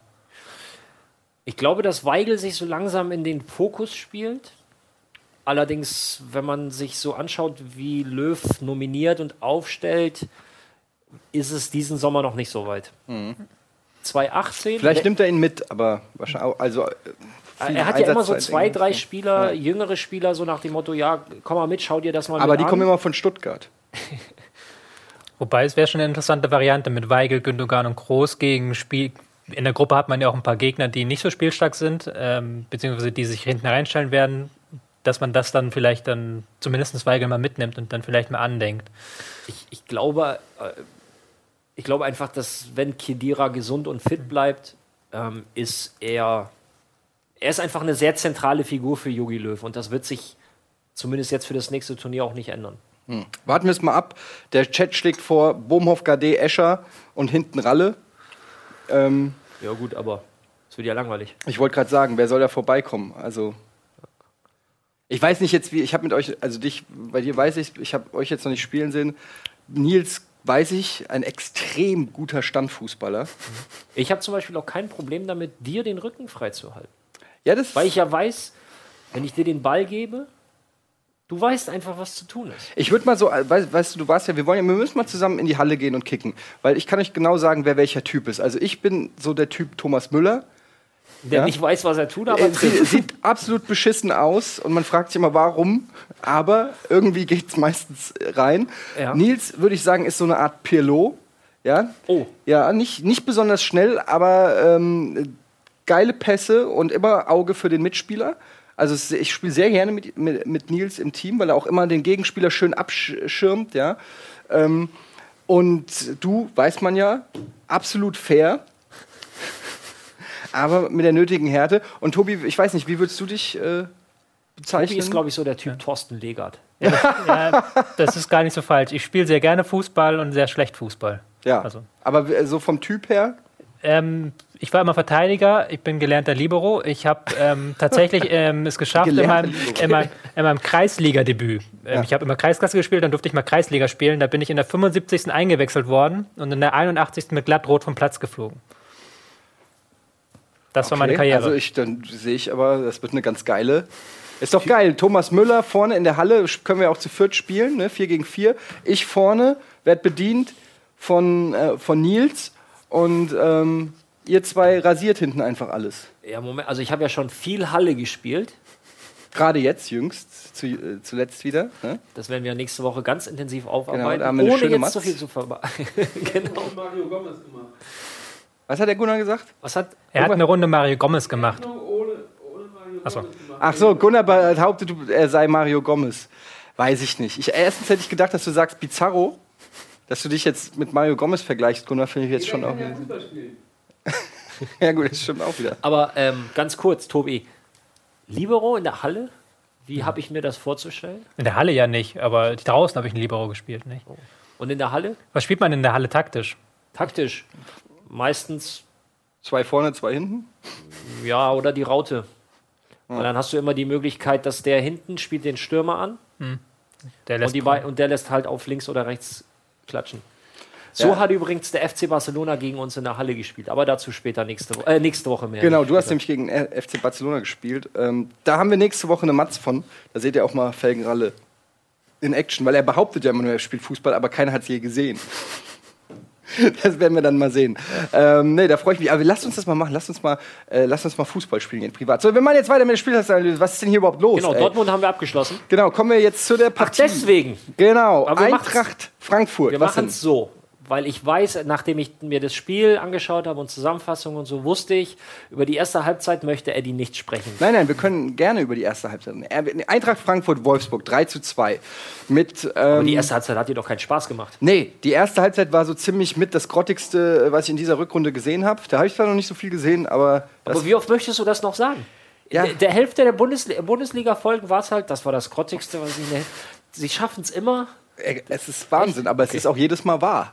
Also ähm, absolut erstaunlich. Ja, und dann in der Rückrunde komplett wie ausgetauscht. Meiner Meinung nach haben sie da auch wirklich gut gespielt. Ähm, also was heißt gut? Sie haben zumindest ähm, sich nicht mehr so den Schneid abkaufen lassen. Ähm, und äh, ja, dann hast du halt einen Alex Meyer, der aus drei Dingern, die ihm irgendwie teilweise einfach vor die, vor die Füße rollen, ähm, halt Tore macht, das ist einfach ein Phänomen. Ich kann es nicht anders sagen. Ähm, aber sicher fühle ich mich deswegen jetzt nicht. Wolfsburg hätte die Partie in der ersten Halbzeit locker schon eintüten können. Hätte schon mindestens 3-0, 4-0 in der ersten Halbzeit. Ich glaube, allein, das wenn sie es 2-0 gemacht hätten, wäre die Eintracht äh, kaputt gewesen. So mit dem 1-0 in die Kabine gegangen und dann 1-1 und dann vor Heimpublikum aufs eigene Tor ähm, in der Kurve kannst du natürlich dann nochmal gepusht werden. Ähm, Marco Fabian, der Neuzugang, eingewechselt, finde ich, hat einen ganz guten ersten Eindruck gemacht. Er, man hat schon gesehen, dass ihm noch so ein bisschen die Bindung fehlt, aber man hat auch gesehen, ähm, dass er eine spielerische Klasse mitbringt, die die Eintracht so nicht hat. Also der kann am Ball äh, wirklich eine Menge und ist schnell und dribbelstark. Und das sind genau die Sachen, die der Eintracht gefehlt haben. Mal jemand, der eine 1 gegen 1 Situation gewinnt. Du hattest ja keine Zeit, das sind ja eigentlich deine Stärken. Genau, aber ich bin ja auch schon zu alt. Es ist einfach so und äh, zu weit weg. Sie sehen ja, Sie sehen ja den Skill hier nicht. Stimmt. Also es ist halt einfach. Aber ähm, Ich sehe es aber, wie du hier hinter dieser schwarzen Plane, selbst jetzt mit dem Ball so ein bisschen. die ganze Zeit halte ich den Ja. hoch. Seit, seit Beginn der Sendung halte ich den Ball hoch. Ich bin bei 8000 oder so. Aber hat Alex Meyer schon, so wie der HSV ähm, Uwe Seeler einen Fuß vors Stadion gestellt hat, hat Alex Meyer den schon in. Jetzt, äh, gut, etwas humorvolle Frage, aber was wäre die Eintracht ohne Meyer? Willst du dir dieses Szenario ausmalen? Ähm, naja, ich bin auch immer so ein bisschen zwiegespalten, muss ich sagen. Ich, ich liebe Alex Meyer für die Effektivität, aber ich denke auch ganz oft, dass er dem Spiel an sich nicht so gut tut. Ja, es ist so ein bisschen wie Theophanes Gekas damals in der Abstiegssaison. Ich will jetzt Alex Meyer nicht mit Gekas vergleichen, aber der hat auch in der, Hin in der Hinrunde, äh, glaube ich, weiß ich, 14 Buden oder so gemacht und die Eintracht war komplett abhängig davon, dass Gekas trifft. Und wenn er nicht getroffen hat, hat die Eintracht verloren. Und so eine Parallele sehe ich schon zu Alex Meyer, dem, der ähm, im Prinzip 90 Minuten unsichtbar ist und dann we- aber richtig steht. Das ist natürlich geil zu haben, aber es ist auch immer ein gewisses Risiko dabei. Ja? Man kann sich eben nicht immer nur auf Alex Meyer verlassen. Deshalb bin ich froh, dass die Eintracht offensiv nachgebessert hat. Auch ein Sabol Schusti, ähm, der sicherlich die linke vakante Seite ganz gut beackern kann und mit Standards jetzt vielleicht dann auch mal ein bisschen, weil die Eintracht-Standards einfach wirklich grottig sind. Also ich habe noch nie so viele schlechte Ecken von der Mannschaft gesehen. Ähm, also da ist jetzt offensiv schon wieder ein bisschen was los. Hinten fand ich es immer noch schlecht, muss ich sagen. Tobi. Ja. War auch nicht besonders gut hinten. Ähm, das, was du gerade gesagt hast zu Meier, möchte ich nochmal ganz gerne unterstreichen. Denn Meier ist ja ein Spieler, der taucht nicht auf und ist dann im Strafraum plötzlich da. Der ist halt, bleibt halt eigentlich immer passiv, wenn er nicht gerade im Strafraum mit seiner linken Klebe und rechten Klebe Ja. das Ding reinhaut. War ein bisschen das Problem. Man hat an erster Halbzeit hier mit zwei Stürmern gespielt, hat halt hier so ein riesiges Loch im offensiven Mittelfeld.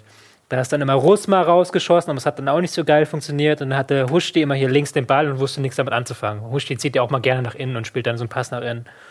Hat dann nach in der zweiten Halbzeit mit Fabian, der dann hier so gespielt hat, sehr viel besser funktioniert einfach. Und dann konnte Meier auch weiter vorgehen und das machen, was er halt machen kann.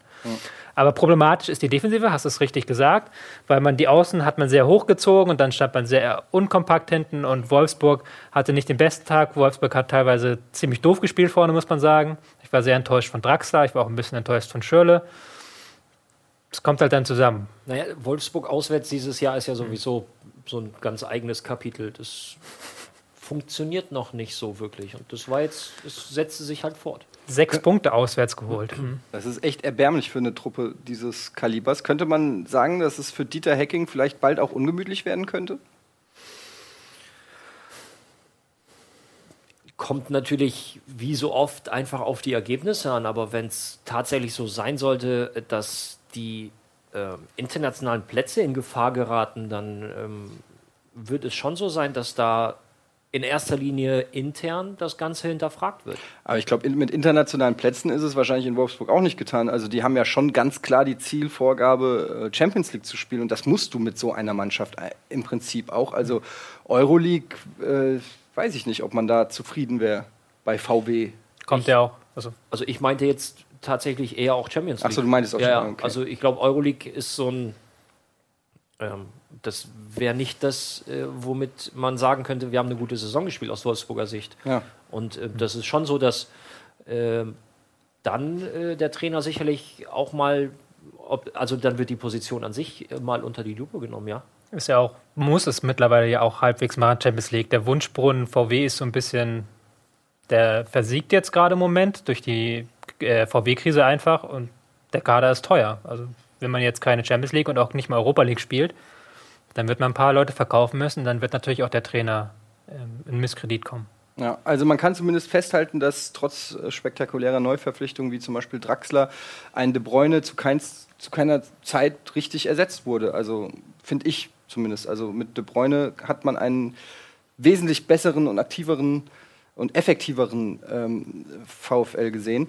Was haltet ihr denn von der Debatte, die wir ja schon mal hatten? Meier in die Nationalelf, Meier für Yogi. Ich habe gestern das Dschungelcamp geguckt und bin fast vom Hocker gefallen, als ich Daniel Hartwig gesehen habe, der am Ende der Sendung in die Kamera sagt, äh, drei Tore Alex Meier, Fußballgott, und dann anfängt im Herzen von Europa zu singen, während die Credits laufen. Daraufhin habe ich erstmal gegoogelt, Daniel Hartwig, weil ich jetzt sage, man soll ja keine Kollegenschelte betreiben, ne? aber es war jetzt so auf meiner Liste der geilsten Moderatoren im deutschen Fernsehen war der jetzt nicht ganz weit oben. Und dann habe ich mal so gegoogelt, ist der Bub in Frankfurt am Main geboren, gleicher Jahrgang wie ich? ich wahrscheinlich äh, kenne ich den. Wahrscheinlich war, ich, war der Klassenkamerad von mir.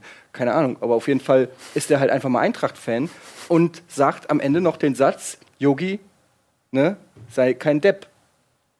Sei kein Dieb, sei kein Depp. Das ist was anderes, gibt später. Ähm, was haltet ihr davon? Tobi, du hast schon per Twitter ein Statement dazu gegeben. Willst du es nochmal wiederholen? Ich habe mich bei dir beliebt gemacht per Ja. Twitter. Ähm, ich bin da nicht so begeistert von der Idee. Ähm, erstens muss man einfach mal sagen, eine EM ist nochmal individuell was anderes als Bundesliga auch, auch wenn Bundesliga natürlich hohes Niveau ist. Aber Alex Meyer hat keine internationale Erfahrung. Alex Meyer hat noch nie gegen die ganz Großen des Weltfußballs gespielt. Das ist Punkt eins. Punkt zwei ist halt, wie wir gesagt haben, Alex Meyer ist halt ein Spieler, der sehr passiv bleibt außerhalb des Strafraums. Den kannst du nicht ordentlich in ein Kombinationsspiel einbinden. Nun ist es aber so bei Löw, dass ähm, das Kombinationsspiel da die Stürmer sehr wichtig sind. Einfach, dass sie zurückfallen, auch mal einen Ball klatschen lassen und die Torgefahr eher von den Außen kommt. Dann Thomas Müller oder Podolski, die dann von außen reinziehen.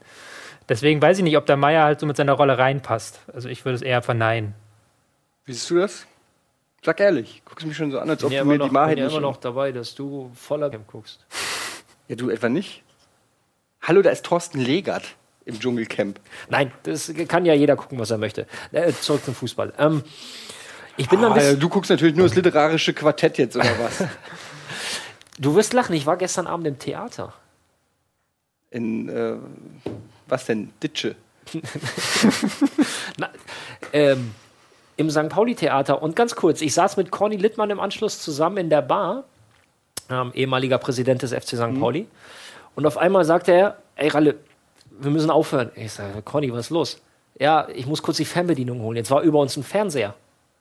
Dann schaltet der ernsthaft in, der, in, in, dem, in dem Restaurant, schaltet er den Fernseher ein und guckt Dschungelcamp und stellt halt auf volle Lautstärke. Ja, Ja. Ja, ist mein Guilty Pleasure. da Von ich daher zu. weiß ich, dass gestern Ricky rausgeflogen ist. Jetzt hast du mich gespoilert, du. Ach so. Entschuldige, Mann, es ist 24 Stunden her.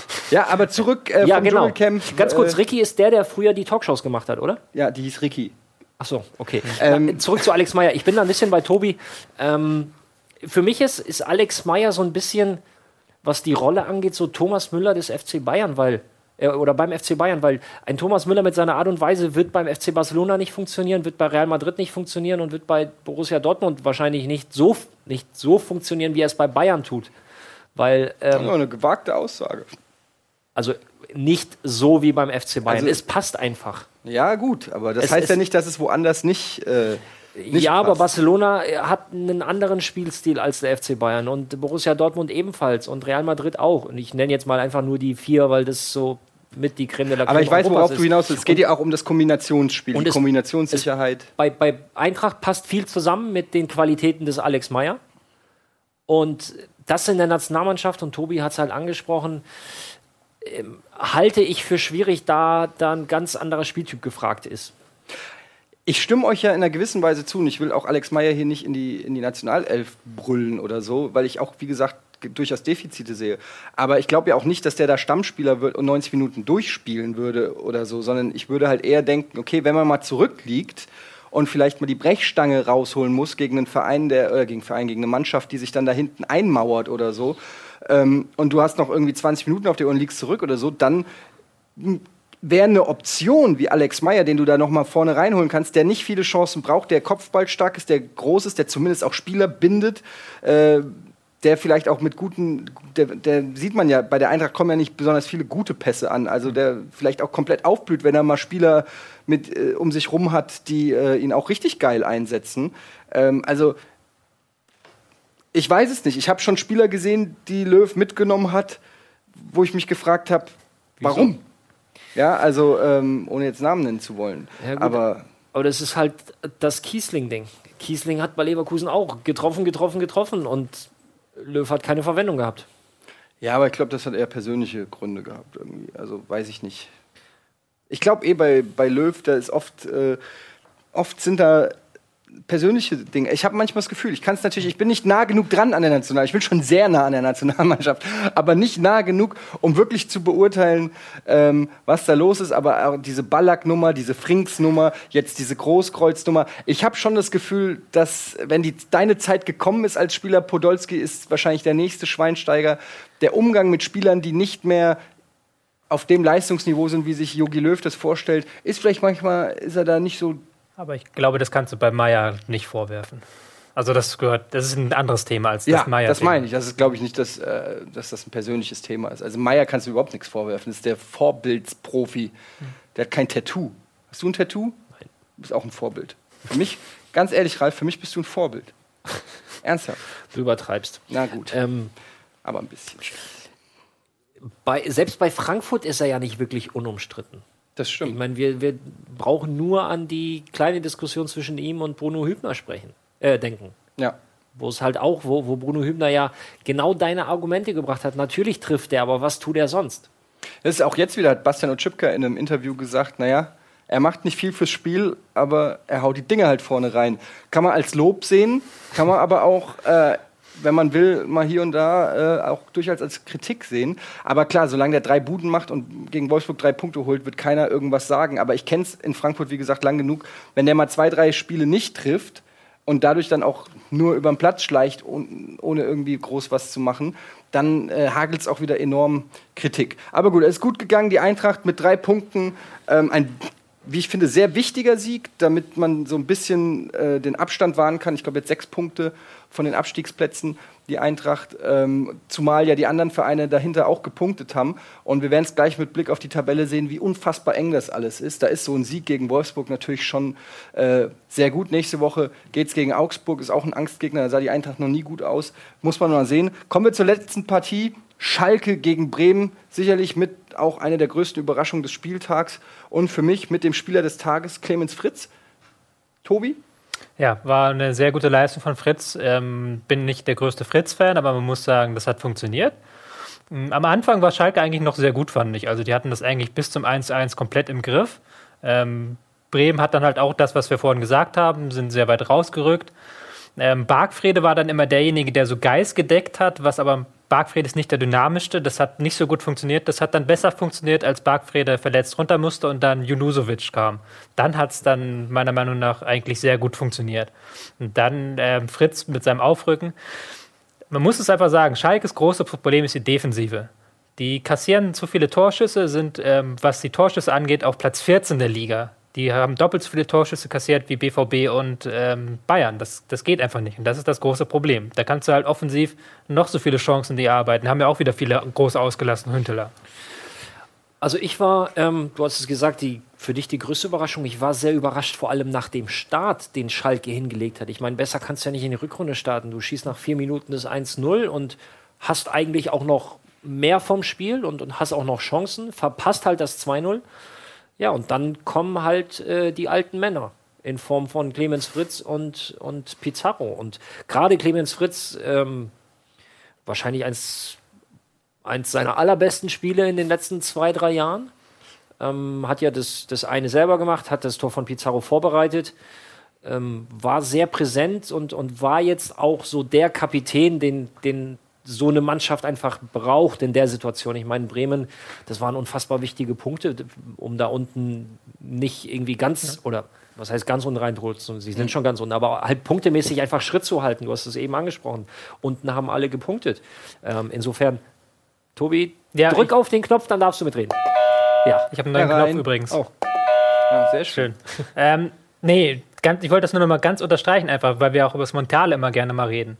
Ähm, du hast dann Samstag, Sonntag das letzte Spiel, alle Spiele sind gelaufen. Schalke weiß, alle anderen haben nicht gepunktet. Da musst du ja eigentlich nochmal geilig sein und sagen, okay, heute holen wir die drei Punkte, weil das sind sechs Punkte wert. Andererseits Bremen, die wissen wir, oh scheiße, alle anderen haben gepunktet. Wir brauchen die drei Punkte heute. Dass dann halt aus dieser Situation heraus Bremen dann trotzdem auch nach einem 0-1 noch ein 3-1 macht, das muss man sagen, muss ich rechne ich der Treppe hoch an. Aber es ist auch so ein bisschen, kann man da Parallelen sehen zu der, zu der Partie Eintracht gegen Wolfsburg. Schalke hätte eigentlich in der ersten Halbzeit schon längst alles äh, ja, festzurren können und haben die Dinge aber nicht reingemacht. Ähm, jetzt äh, ist es so, hätte Bremen verloren, wäre wahrscheinlich Skripnik auf jeden Fall noch schärfer in der Diskussion gewesen. Jetzt haben wir es umgekehrt. Bei Schalke äh, ist natürlich schon wieder äh, eine leichte Trainerdiskussion. Ich habe vorhin noch bei den Kollegen von Sky News gesehen, er ist wohl angeblich umstritten, auch innerhalb der Mannschaft, der Breitenreiter. Ähm, die Trainingsmethoden, die Analysen werden hinterfragt. Ähm, es ist wohl der Wunschtrainer von Tönnies gewesen. Also hält vielleicht möglicherweise, wahrscheinlich sogar äh, ab Sommer nicht mehr Manager. Äh, was ist da los bei Schalke? Man könnte fast meinen, äh, der Verein ist sich gerade selbst ein bisschen im Weg. Also grundsätzlich hast du schon mal Schalke in, mit Ruhe erlebt? Schwer. Sehr guter Punkt. Also da ist ja äh, irgendwie immer was los und ähm, ja, von diesen internen Reibereien habe ich, hab ich auch gelesen. Ähm, vielleicht nochmal zurück zum Spiel. Äh, Huntela hat halt auch zwei oder drei hundertprozentige gehabt, wo du sagst, ey, mach, wenn du das 2-0 machst auf der anderen Seite, du hast dieses Psychologische angesprochen. Äh, ich habe kurz nach dem ähm, Frankfurt-Spiel habe ich nur äh, von einem sehr eingefleischten Schalke-Fan einen Tweet gelesen, der sagte, okay, die spielen alle gegen Schalke, also verlieren wir. Äh, also, ah, nee, die spielen alle für Schalke, also verlieren wir. So, und ähm, ja, das, das war einfach. Bremen hat sich, hat eine richtig gute Moral und Einstellung gezeigt, hat sich äh, auf Schalke da nicht beirren lassen von 0-1 sehr früh von, ähm, die sind besser als wir, die haben Torchancen. Und ähm, am Ende war das auch nicht unverdient. Aber ja, vollkommen richtig. Nochmal meine Frage. Jetzt gehe ich, geh ich mal zu Tobi. Erkennt man eine Handschrift von Breitenreiter? Man wollte einen Trainer, der mit der Jugend arbeitet, der äh, nah an den Fans ist, ein Arbeiter, einen ehrlichen Trainer. Äh, ist jetzt Breitenreiter vielleicht doch der falsche Trainer für so einen Verein wie Schalke? Schwierig, ähm, schwierig. Ähm, es ist bezeichnend, sagen wir es mal so, es ist bezeichnend, dass diese Geschichte mit Lewandowski, der angeblich Held wollte angeblich Lewandowski haben, aber hat dann Tönnies hat Nein gesagt, dass die gerade jetzt kommt. Und dass auch anscheinend die Spieler gerade jetzt das gesagt haben. So direkt nach der, Rück nach der Winterpause, direkt Anfang der Rückrunde. Irgendwoher müssen die Informationen kommen, irgendjemand muss geredet haben. So, so einfach ist das. Ähm, Breitenreiter, das haben wir immer wieder gesagt hier. Er ist halt ein guter, aber kein überragender Trainer. Er ist halt kein Trainer, der jetzt wie Tuchel das Mega-Konzept ähm, hat. Kein Trainer, der wirklich ähm, was komplett ja. Neues, Neues macht, aber er ist ein Trainer, der halt defensive Schwächen hat. Es ist ganz, ganz eine ganz schwierige Lage halt auch. Was man hört halt, was jetzt auch noch gesagt wurde, ist, dass das Training unter ihm ähm, ein bisschen unkreativ sein soll. Okay, aber das ist es wahrscheinlich bei mehr Trainern als bei Breitenreiter. Ich tue mich ganz schwer damit, Breitenreiters Arbeit zu bewerten. Also, ähm, ich könnte mir vorstellen, dass da vielleicht noch was passiert. Also wenn jetzt Schalke, ich meine, man kann auf Schalke natürlich auch nicht zufrieden sein mit dem aktuellen Tabellenstand. Du hast es gerade gesagt, immer wenn so Big Points anstehen, wenn die Chance ist, vielleicht irgendwie dann äh, doch mal oben wieder ranzukommen und äh, dann, naja, gegen einen Abstiegskandidaten, ich will jetzt den Bremer nicht zu nahe rücken, aber oder einem, der jetzt, äh, einem Verein, der jetzt nicht geglänzt hat in dieser Saison, dann zu Hause 3-1 verlieren, ist natürlich schon auch nicht gerade, also ist zumindest äh, Wasser auf die äh, Mühlen der Kritiker. Ja, es ist auch das, was wir schon öfters hier angesprochen haben. Schalke ist halt von diesem Top-Verein am wenigsten in der Lage, so eine Führung einfach übers Spiel zu bringen. Bayern hat da die Ballbesitzmechanismen, ähm, Dortmund hat da auch so eine Mischung aus Ballbesitz und Konter, aber Schalke, das ist so, die führen 1-0, aber es ist trotzdem immer wackelig, auch wenn sie die Torchancen haben und das Spiel eigentlich dominieren, dass sie es dann doch noch verlieren. Das ist, glaube ich, das Größte, was man sich ankreien lassen kann. Im Prinzip diese, ja, diese Unbeständigkeit, die Schalke einfach hat. Das, du hast dann mal so zwei, drei Spiele, wo du denkst, äh, wow, jetzt, jetzt haben sie den, den Dreh raus, jetzt läuft das, jetzt ist das System, jetzt sind alle aufeinander eingespielt und dann hast du so wieder die Kurve nach unten mit zwei Spielen, wo, wo jeder Schalke-Fan die Hände über dem Kopf zusammensteht und sagt, ja, das ist wieder mein Schalke. Das erinnert mich ein bisschen an Leverkusen. So eigentlich zwei Vereine, wo man denkt, die haben das Potenzial, sowohl spielerisch auch als auch wirtschaftlich, um ständig oben dabei zu sein, aber irgendwie immer wieder so Einbrüche haben, die sich manchmal gar nicht so richtig erklären lassen. Ja, wieso nicht? Also, dass sich, man muss halt gucken, in den letzten 50 Jahren haben 50 verschiedene Trainer Schalke trainiert. Das ist ja auch schon mal eine Hausmarke. Und den Vielleicht letzten, versuchen die dann Rekord Unter anderem auch Peter. Neururer. Ja, da war wahrscheinlich fast jeder dabei. das ist halt das Ding, du hast halt keine Kontinuität. Jetzt ist gerade so, äh, man hört so eine erste Zeitung berichten, dass Heidel zugesagt hat. Das wäre natürlich auch nochmal ein Schritt, dass man da Kontinuität bekommt auf dieser wichtigen Managerposition. Aber auch da wieder, Held ist jetzt auch noch nicht so unendlich lange da. Kontinuität ist sau wichtig. Und wenn du natürlich immer dann Aufsichtsrat hast, Vorstand hast, der dir immer reinredet, ist das ganz, ganz schwierig. Wollte ich gerade fragen, welche Rolle spielt Clemens Tönnies da, dass der äh, eventuell immer mehr Einfluss vielleicht aufs Sportliche nimmt, als es vielleicht manchmal gut ist für den Verein? Könnt ihr das überhaupt beurteilen? Ich kann es nicht beurteilen, deshalb frage ich euch. Das ist ganz schwierig. Ja, es ist, du hast es eben gesagt, da sickern natürlich Informationen durch. Von irgendwoher müssen die kommen. Und das sind äh, äußerst sensible Informationen, die können nur von sehr hoher Stelle kommen. So. Und die Frage ist, welche Eitelkeiten spielen da im Hintergrund eine Rolle? Und das ist eine Geschichte. Dazu kommt natürlich auch, wenn mal Ruhe sein sollte, dann wird natürlich auch gesucht. So, und bei einem Verein wie Schalke lässt sich anscheinend auch immer irgendwie was finden. Köln war ja jahrelang auch so ein, ich will jetzt nicht sagen Chaosclub, aber ein Verein, der immer für Schlagzeilen gut war. Und seitdem Jörg Schmatke da am Werk ist, hat er es geschafft, da Ruhe reinzubringen. Und seitdem hat Köln auch eine stetige Entwicklung nach oben genommen, also für Kölner Verhältnisse nach oben genommen. So, aber bei Schalke, ähm, was war denn die letzte ruhige Zeit? Sportlich erfolgreich? Auch wenn das irgendwie in der Nachbetrachtung vielleicht nicht so wirkt. Das war die Zeit unter Jens Keller. Wir haben die Champions League erreicht. Aber medial, da gab es ja jede Woche auf die Fresse. Und nach jeder Niederlage war die Frage, fliegt der? So, also äh, da Ruhe reinzubringen, das äh, wird eine schöne Aufgabe. Und erst dann äh, kannst du auch mal den großen Wurf schaffen.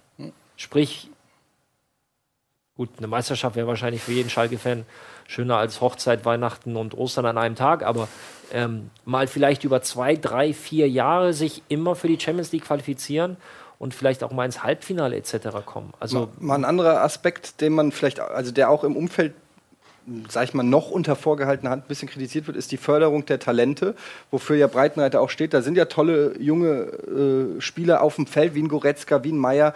Ähm, aber was ist, äh, ein, ein Eihahn wurde jetzt abgegeben an die Eintracht, aber was ist, äh, stagnieren die, entwickeln die sich weiter? Ich habe so ein bisschen das Gefühl, vor ein, zwei Jahren, Max Meyer, Goretzka, da war es nur eine Frage der Zeit, bis die Stammspieler in der Nationalelf sind. Ähm, ist da irgendwas im Argen, Tobi?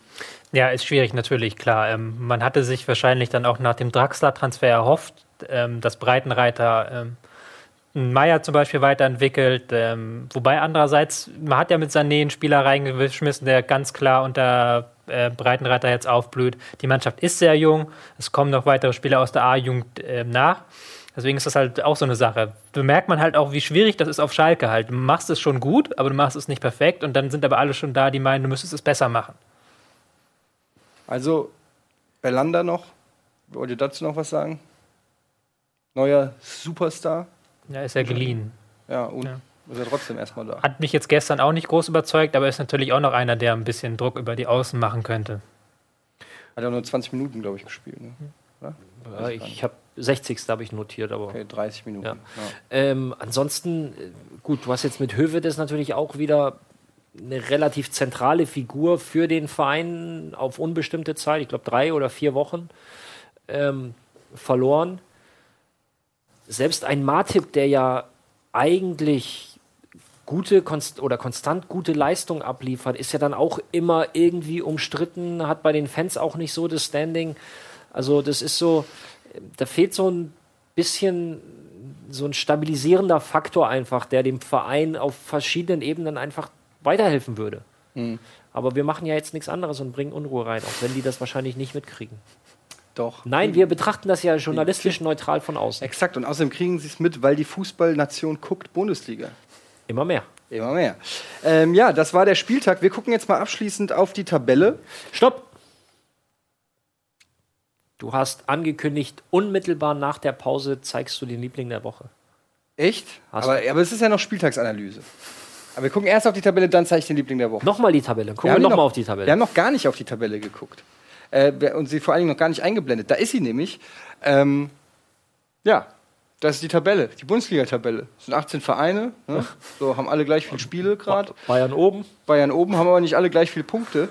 Ähm, ja, da sehen wir Borussia Dortmund und natürlich äh, der FC Bayern ja schon mit deutlichem Vorsprung vom Rest. Dann kommt Überraschungsmannschaft Hertha BSC und dann wird es immer mehr. Also klar, die ersten sieben Plätze, jetzt nicht alles nicht so überraschend, aber spätestens mit Mainz 26 Punkten fast bis runter ist ähm, tummeln sich 24. Mannschaften, wo ich nicht vermag, wie es am Ende aussehen kann. Da kann es mit zwei Siegen, zwei Niederlagen komplett nochmal sich alles ändern. Also auch Vereine, die man jetzt nicht auf dem Zettel hat, noch in Abstiegskampf rutschen und umgekehrt. Also ich finde es extrem spannend. Guck dir Köln an. Ähm, die wurden schon als Euroleague-Anwärter gehandelt und jetzt äh, sind sie auch nur sechs Punkte vom VfB Stuttgart.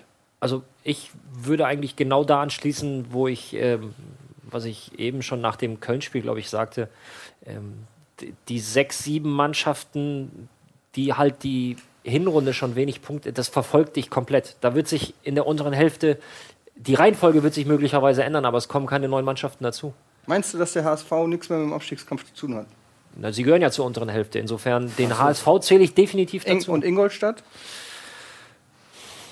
Also ich, ich würde die Grenze irgendwo entweder Platz 10 oder Platz 11 ziehen. Und da du Ingolstadt magst, äh, ziehst du sie bei elf. Was hast du, Tobi? Nein, nein, ich, ich, äh, 10 würde ich auch noch mit reinnehmen. Und die Jungs wissen selber, ich habe nach dem Spiel kurz ähm, natürlich mit dem einen oder anderen noch, noch kurz geschrieben, weil die äh, es nicht sein lassen konnten, mir Kabinen-Selfies zu schicken. Und Zeig äh, doch mal. das willst du nicht sehen. Ähm, Das ist so Kevin Großkreuz, äh, nicht Kevin Großkreuz, äh, hier, Der Paderborn-Spieler. Proschwitz. Nein, ähm, die zählen halt quasi die Punkte runter, die sie noch brauchen. So, Ja. Da wird halt immer die 40-Punkte-Marke genommen. Das ist ja so die heilige Marke, auch wenn wahrscheinlich weniger reichen. Ähm, da geht es nur darum, Punkte zu sammeln. Und das ist, das betrifft Ingolstadt, HSV, Darmstadt und, und die Mannschaften drunter. Köln. Nein. Also dafür ist Köln zu stabil. Ich tue mich extrem schwer damit. Einerseits haben mich Stuttgart und Bremen auch sehr überzeugt am Wochenende und Köln und Mainz zum Beispiel nicht so. Deswegen tue ich mich da ganz, ganz schwer mit einer Prognose. Also ich, Ja. Hoffenheim, Hannover sind die einzigen beiden, wo ich mir jetzt schon sagen würde, okay, die können über 16 froh sein. Also, es ist natürlich auch noch früh, es kann auch sehr viel passieren, das sind alles jetzt hier die Standardfloskeln, aber ich finde es trotzdem immer wieder erstaunlich, wie ausgeglichen teilweise äh, die Bundesliga ist und da entscheiden dann eben auch wirklich Nuancen und Tagesform und eine Schiri-Fehlentscheidung und weiß ich nicht was, kann alles sich relativ schnell ändern. Macht es aber auch schön, macht es spannend. Zumindest wenn schon die, die Meist das Meisterschaftsrennen nicht so spannend ist, ähm, dann ist zumindest der Rest der Bundesliga relativ spannend. Du wolltest es doch eben noch spannend machen, das Meisterschaftsrennen. Ja, ich wollte auch gerade noch sagen, naja, so unspannend ist es eigentlich auch gar nicht, Meisterschaft. Ich finde es nach wie vor. Ich habe Dortmund noch nicht komplett abgeschrieben aus dem Meisterschaftsrennen. Ihr seht das ein bisschen anders, aber mal gucken. Ähm, ja, das war der 18. Spieltag. Ähm, jetzt kommen wir, wie du schon richtig gesagt hast, zum äh, Liebling der Woche. Liebling der Woche ist ein Trainer, ich weiß nicht, ob ihr den kennt, der spielt, äh, beziehungsweise es ist ein Gegenstand von äh, vom einem Trainer. Ich weiß, den Kannst du das nochmal machen? Kann die Regie mal irgendwie einen, einen geilen Jingle dabei? Kannst du das? Oh, herrlich. Das ist stark. Ja, ich habe auch im Chat gesehen, dass äh, 95% aller Kommentare im Chat drehen sich äh, über meine Frisur. Und zwar im positiven Sinne. Eigentlich Nee, brauchst du, du musst noch ein paar Zentimeter, du, du, brauchst, du brauchst ein paar Zentimeter mehr. Mal gucken, was der Chat draus macht. Haare nach hinten und dann kannst du hier schön einen Zopf. Naja, komm. Nee, ich du den, den ich will den Liebling der Alex Woche Meyer. Doppelzopf. Da, da, ich arbeite ja auf den Alex Meyer Doppelzopf hin. ähm, ja, ich wollte zum Liebling der Woche kommen. Hier kommt unser Liebling der Woche, ein Trainer, den wahrscheinlich niemand kennt, weil keiner die Premier League verfolgt. Aber ähm, ein paar Insider kennen ihn vielleicht. Meine Damen und Herren, Liebling der Woche ist die Brille von Jürgen Klopp.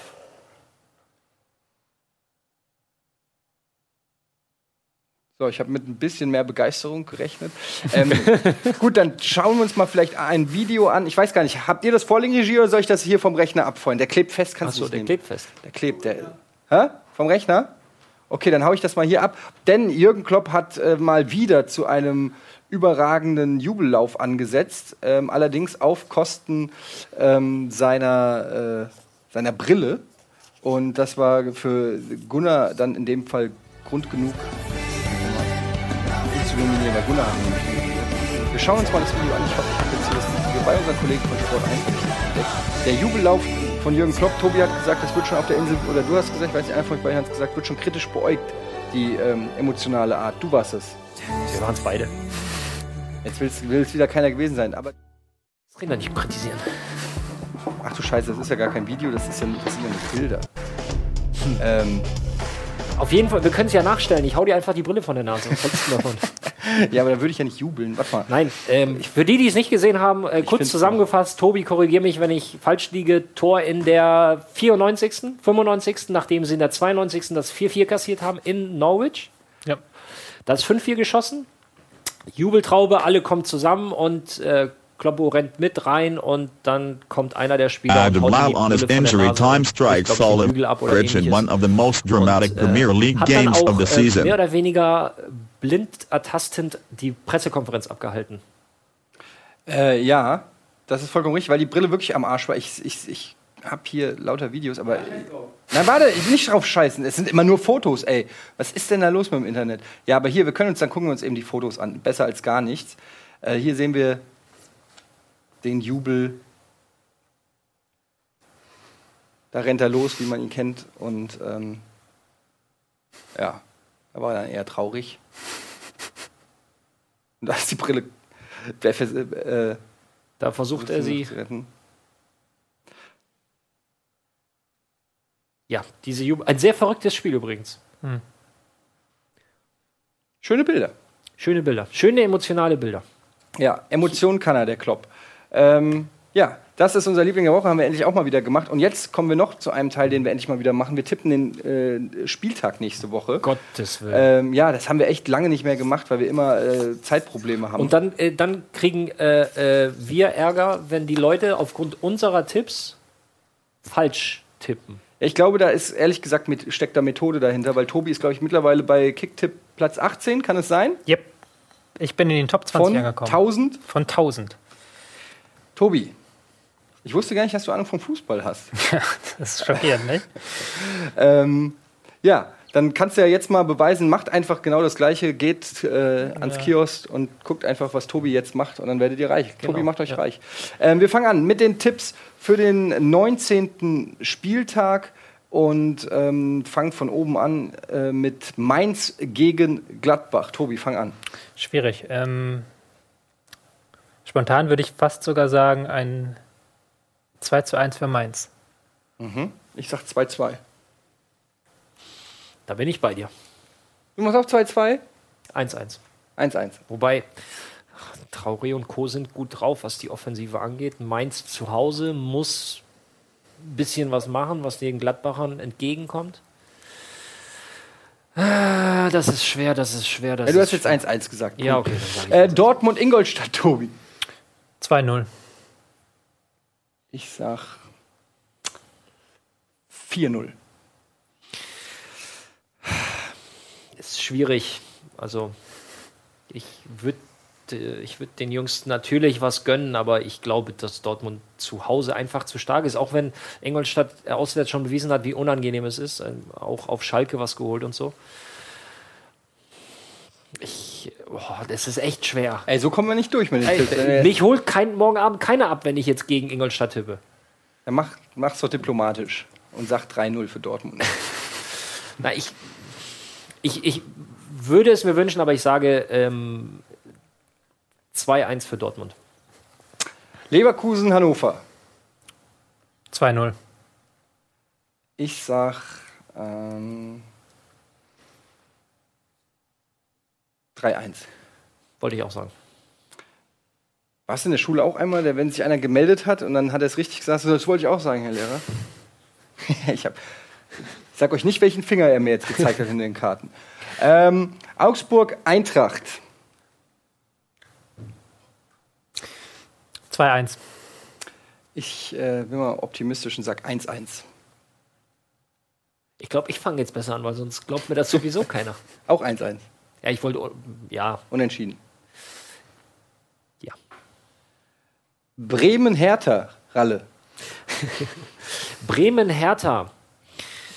Schafft Hertha den äh, Schwung irgendwie jetzt mitzunehmen aus der Hinrunde? Sie haben sich jetzt gestern schon schwer, vorgestern schwer getan. Bremen-Hertha sage ich.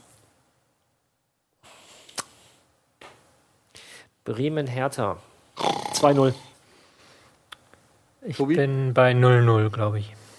Ich sag äh, 0-1 für die Hertha, Auswärtssieg. Äh, Darmstadt, Wie kommst du mit? der Gunnar, ob du mitkommst, er hat Karten. Äh, klar, warum nicht? Okay, Gott. Okay, Gott, ich. Darmstadt, Schalke. Ralf. Darmstadt, Schalke 1-1. Tobi. Ähm, 1-0. Ernsthaft? Mhm, doch. Jetzt nach dieser Woche und Hinspiel ging, glaube ich, auch schon unentschieden aus. Ich sag 1 zu 2 für Schalke. Was meinst du, was dann in Schalke los ist, wenn die, wenn die tatsächlich in Darmstadt verlieren Dann sollten? brennt die Hütte, glaube ich auch. Ähm, Stuttgart HSV. Ralf.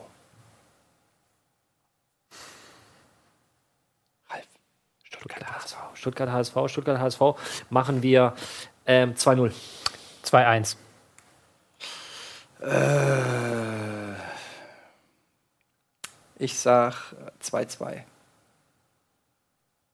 Wolfsburg, Köln. Wolfsburg zu Hause ist natürlich eine andere Geschichte. Deswegen sage ich Das sind 300 Fans mehr als bei Auswärtsspielen. ähm, 3-1.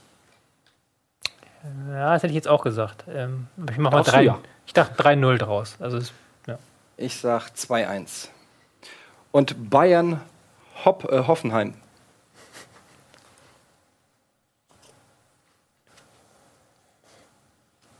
Also viele, ja, wenn die Bayern früh treffen, dann kann es knallen. Ähm, 3-0. 2-0. Schwierig. Ich sag auch 3-0. So, das waren sie unsere Tipps. Ihr habt wieder was gelernt. Hört auf Tobi, hört auf keinen anderen und Richtig. Äh, macht keine Sportwetten. Wir hatten tatsächlich mal einen, der hat, ähm, hat uns mal seine, zur St. Pauli-Zeit mal seine Dings zugeschickt, seine Wettscheine, weil wir bei, ich glaube, vier oder fünf Wettscheinen quasi die waren, die, die den Wettschein kaputt gemacht haben und er wollte von uns das Geld haben. Und habt ihr es ihm gezahlt? Bestimmt. Mhm. Versprochen. Ja, Geld zurück Garantie, wenn man auf äh, was war das damals St. Pauli, St. Pauli, ja, ja. wettet. Okay, äh, ja, das war's mit Bundesliga für heute. Es hat mir sehr viel Spaß gemacht. Nächste Woche ähm, sind wir natürlich wieder mit euch, äh, mit euch, für euch am Start. Äh, hoffentlich dann mit Nils. Ich weiß es nicht, weiß man ja immer nicht. Ne, ist ja so ein Ne? Wahrscheinlich eher nicht. Mal gucken. Ähm, aber auf jeden Fall ähm, dann wieder mit Tobi, mit dir. Weiß man auch noch nicht. Kannst du nächste Woche? Ähm, äh, möglicherweise. Okay, möglicherweise. Ich weiß von nichts. Aber auf jeden Fall gibt es dich Du bist auch- aber definitiv. Ich da. bin definitiv da und es gibt auf jeden Fall den Einspieler mit dir, wie du nämlich abgeschnitten hast gegen den FC Barcelona. Ähm, allerdings beim Hallenfußball. So, danke Tobi. Soll ich abpfeifen? Willst du abpfeifen? Alles klar. Danke Ralf. Danke euch. Jetzt geht's gleich weiter mit Pokémon Live gegen die Top 4 und äh, wir müssen reden ist heute auch noch. Also viel Spaß, bleibt dran. Wir sehen uns gleich. Tschüss.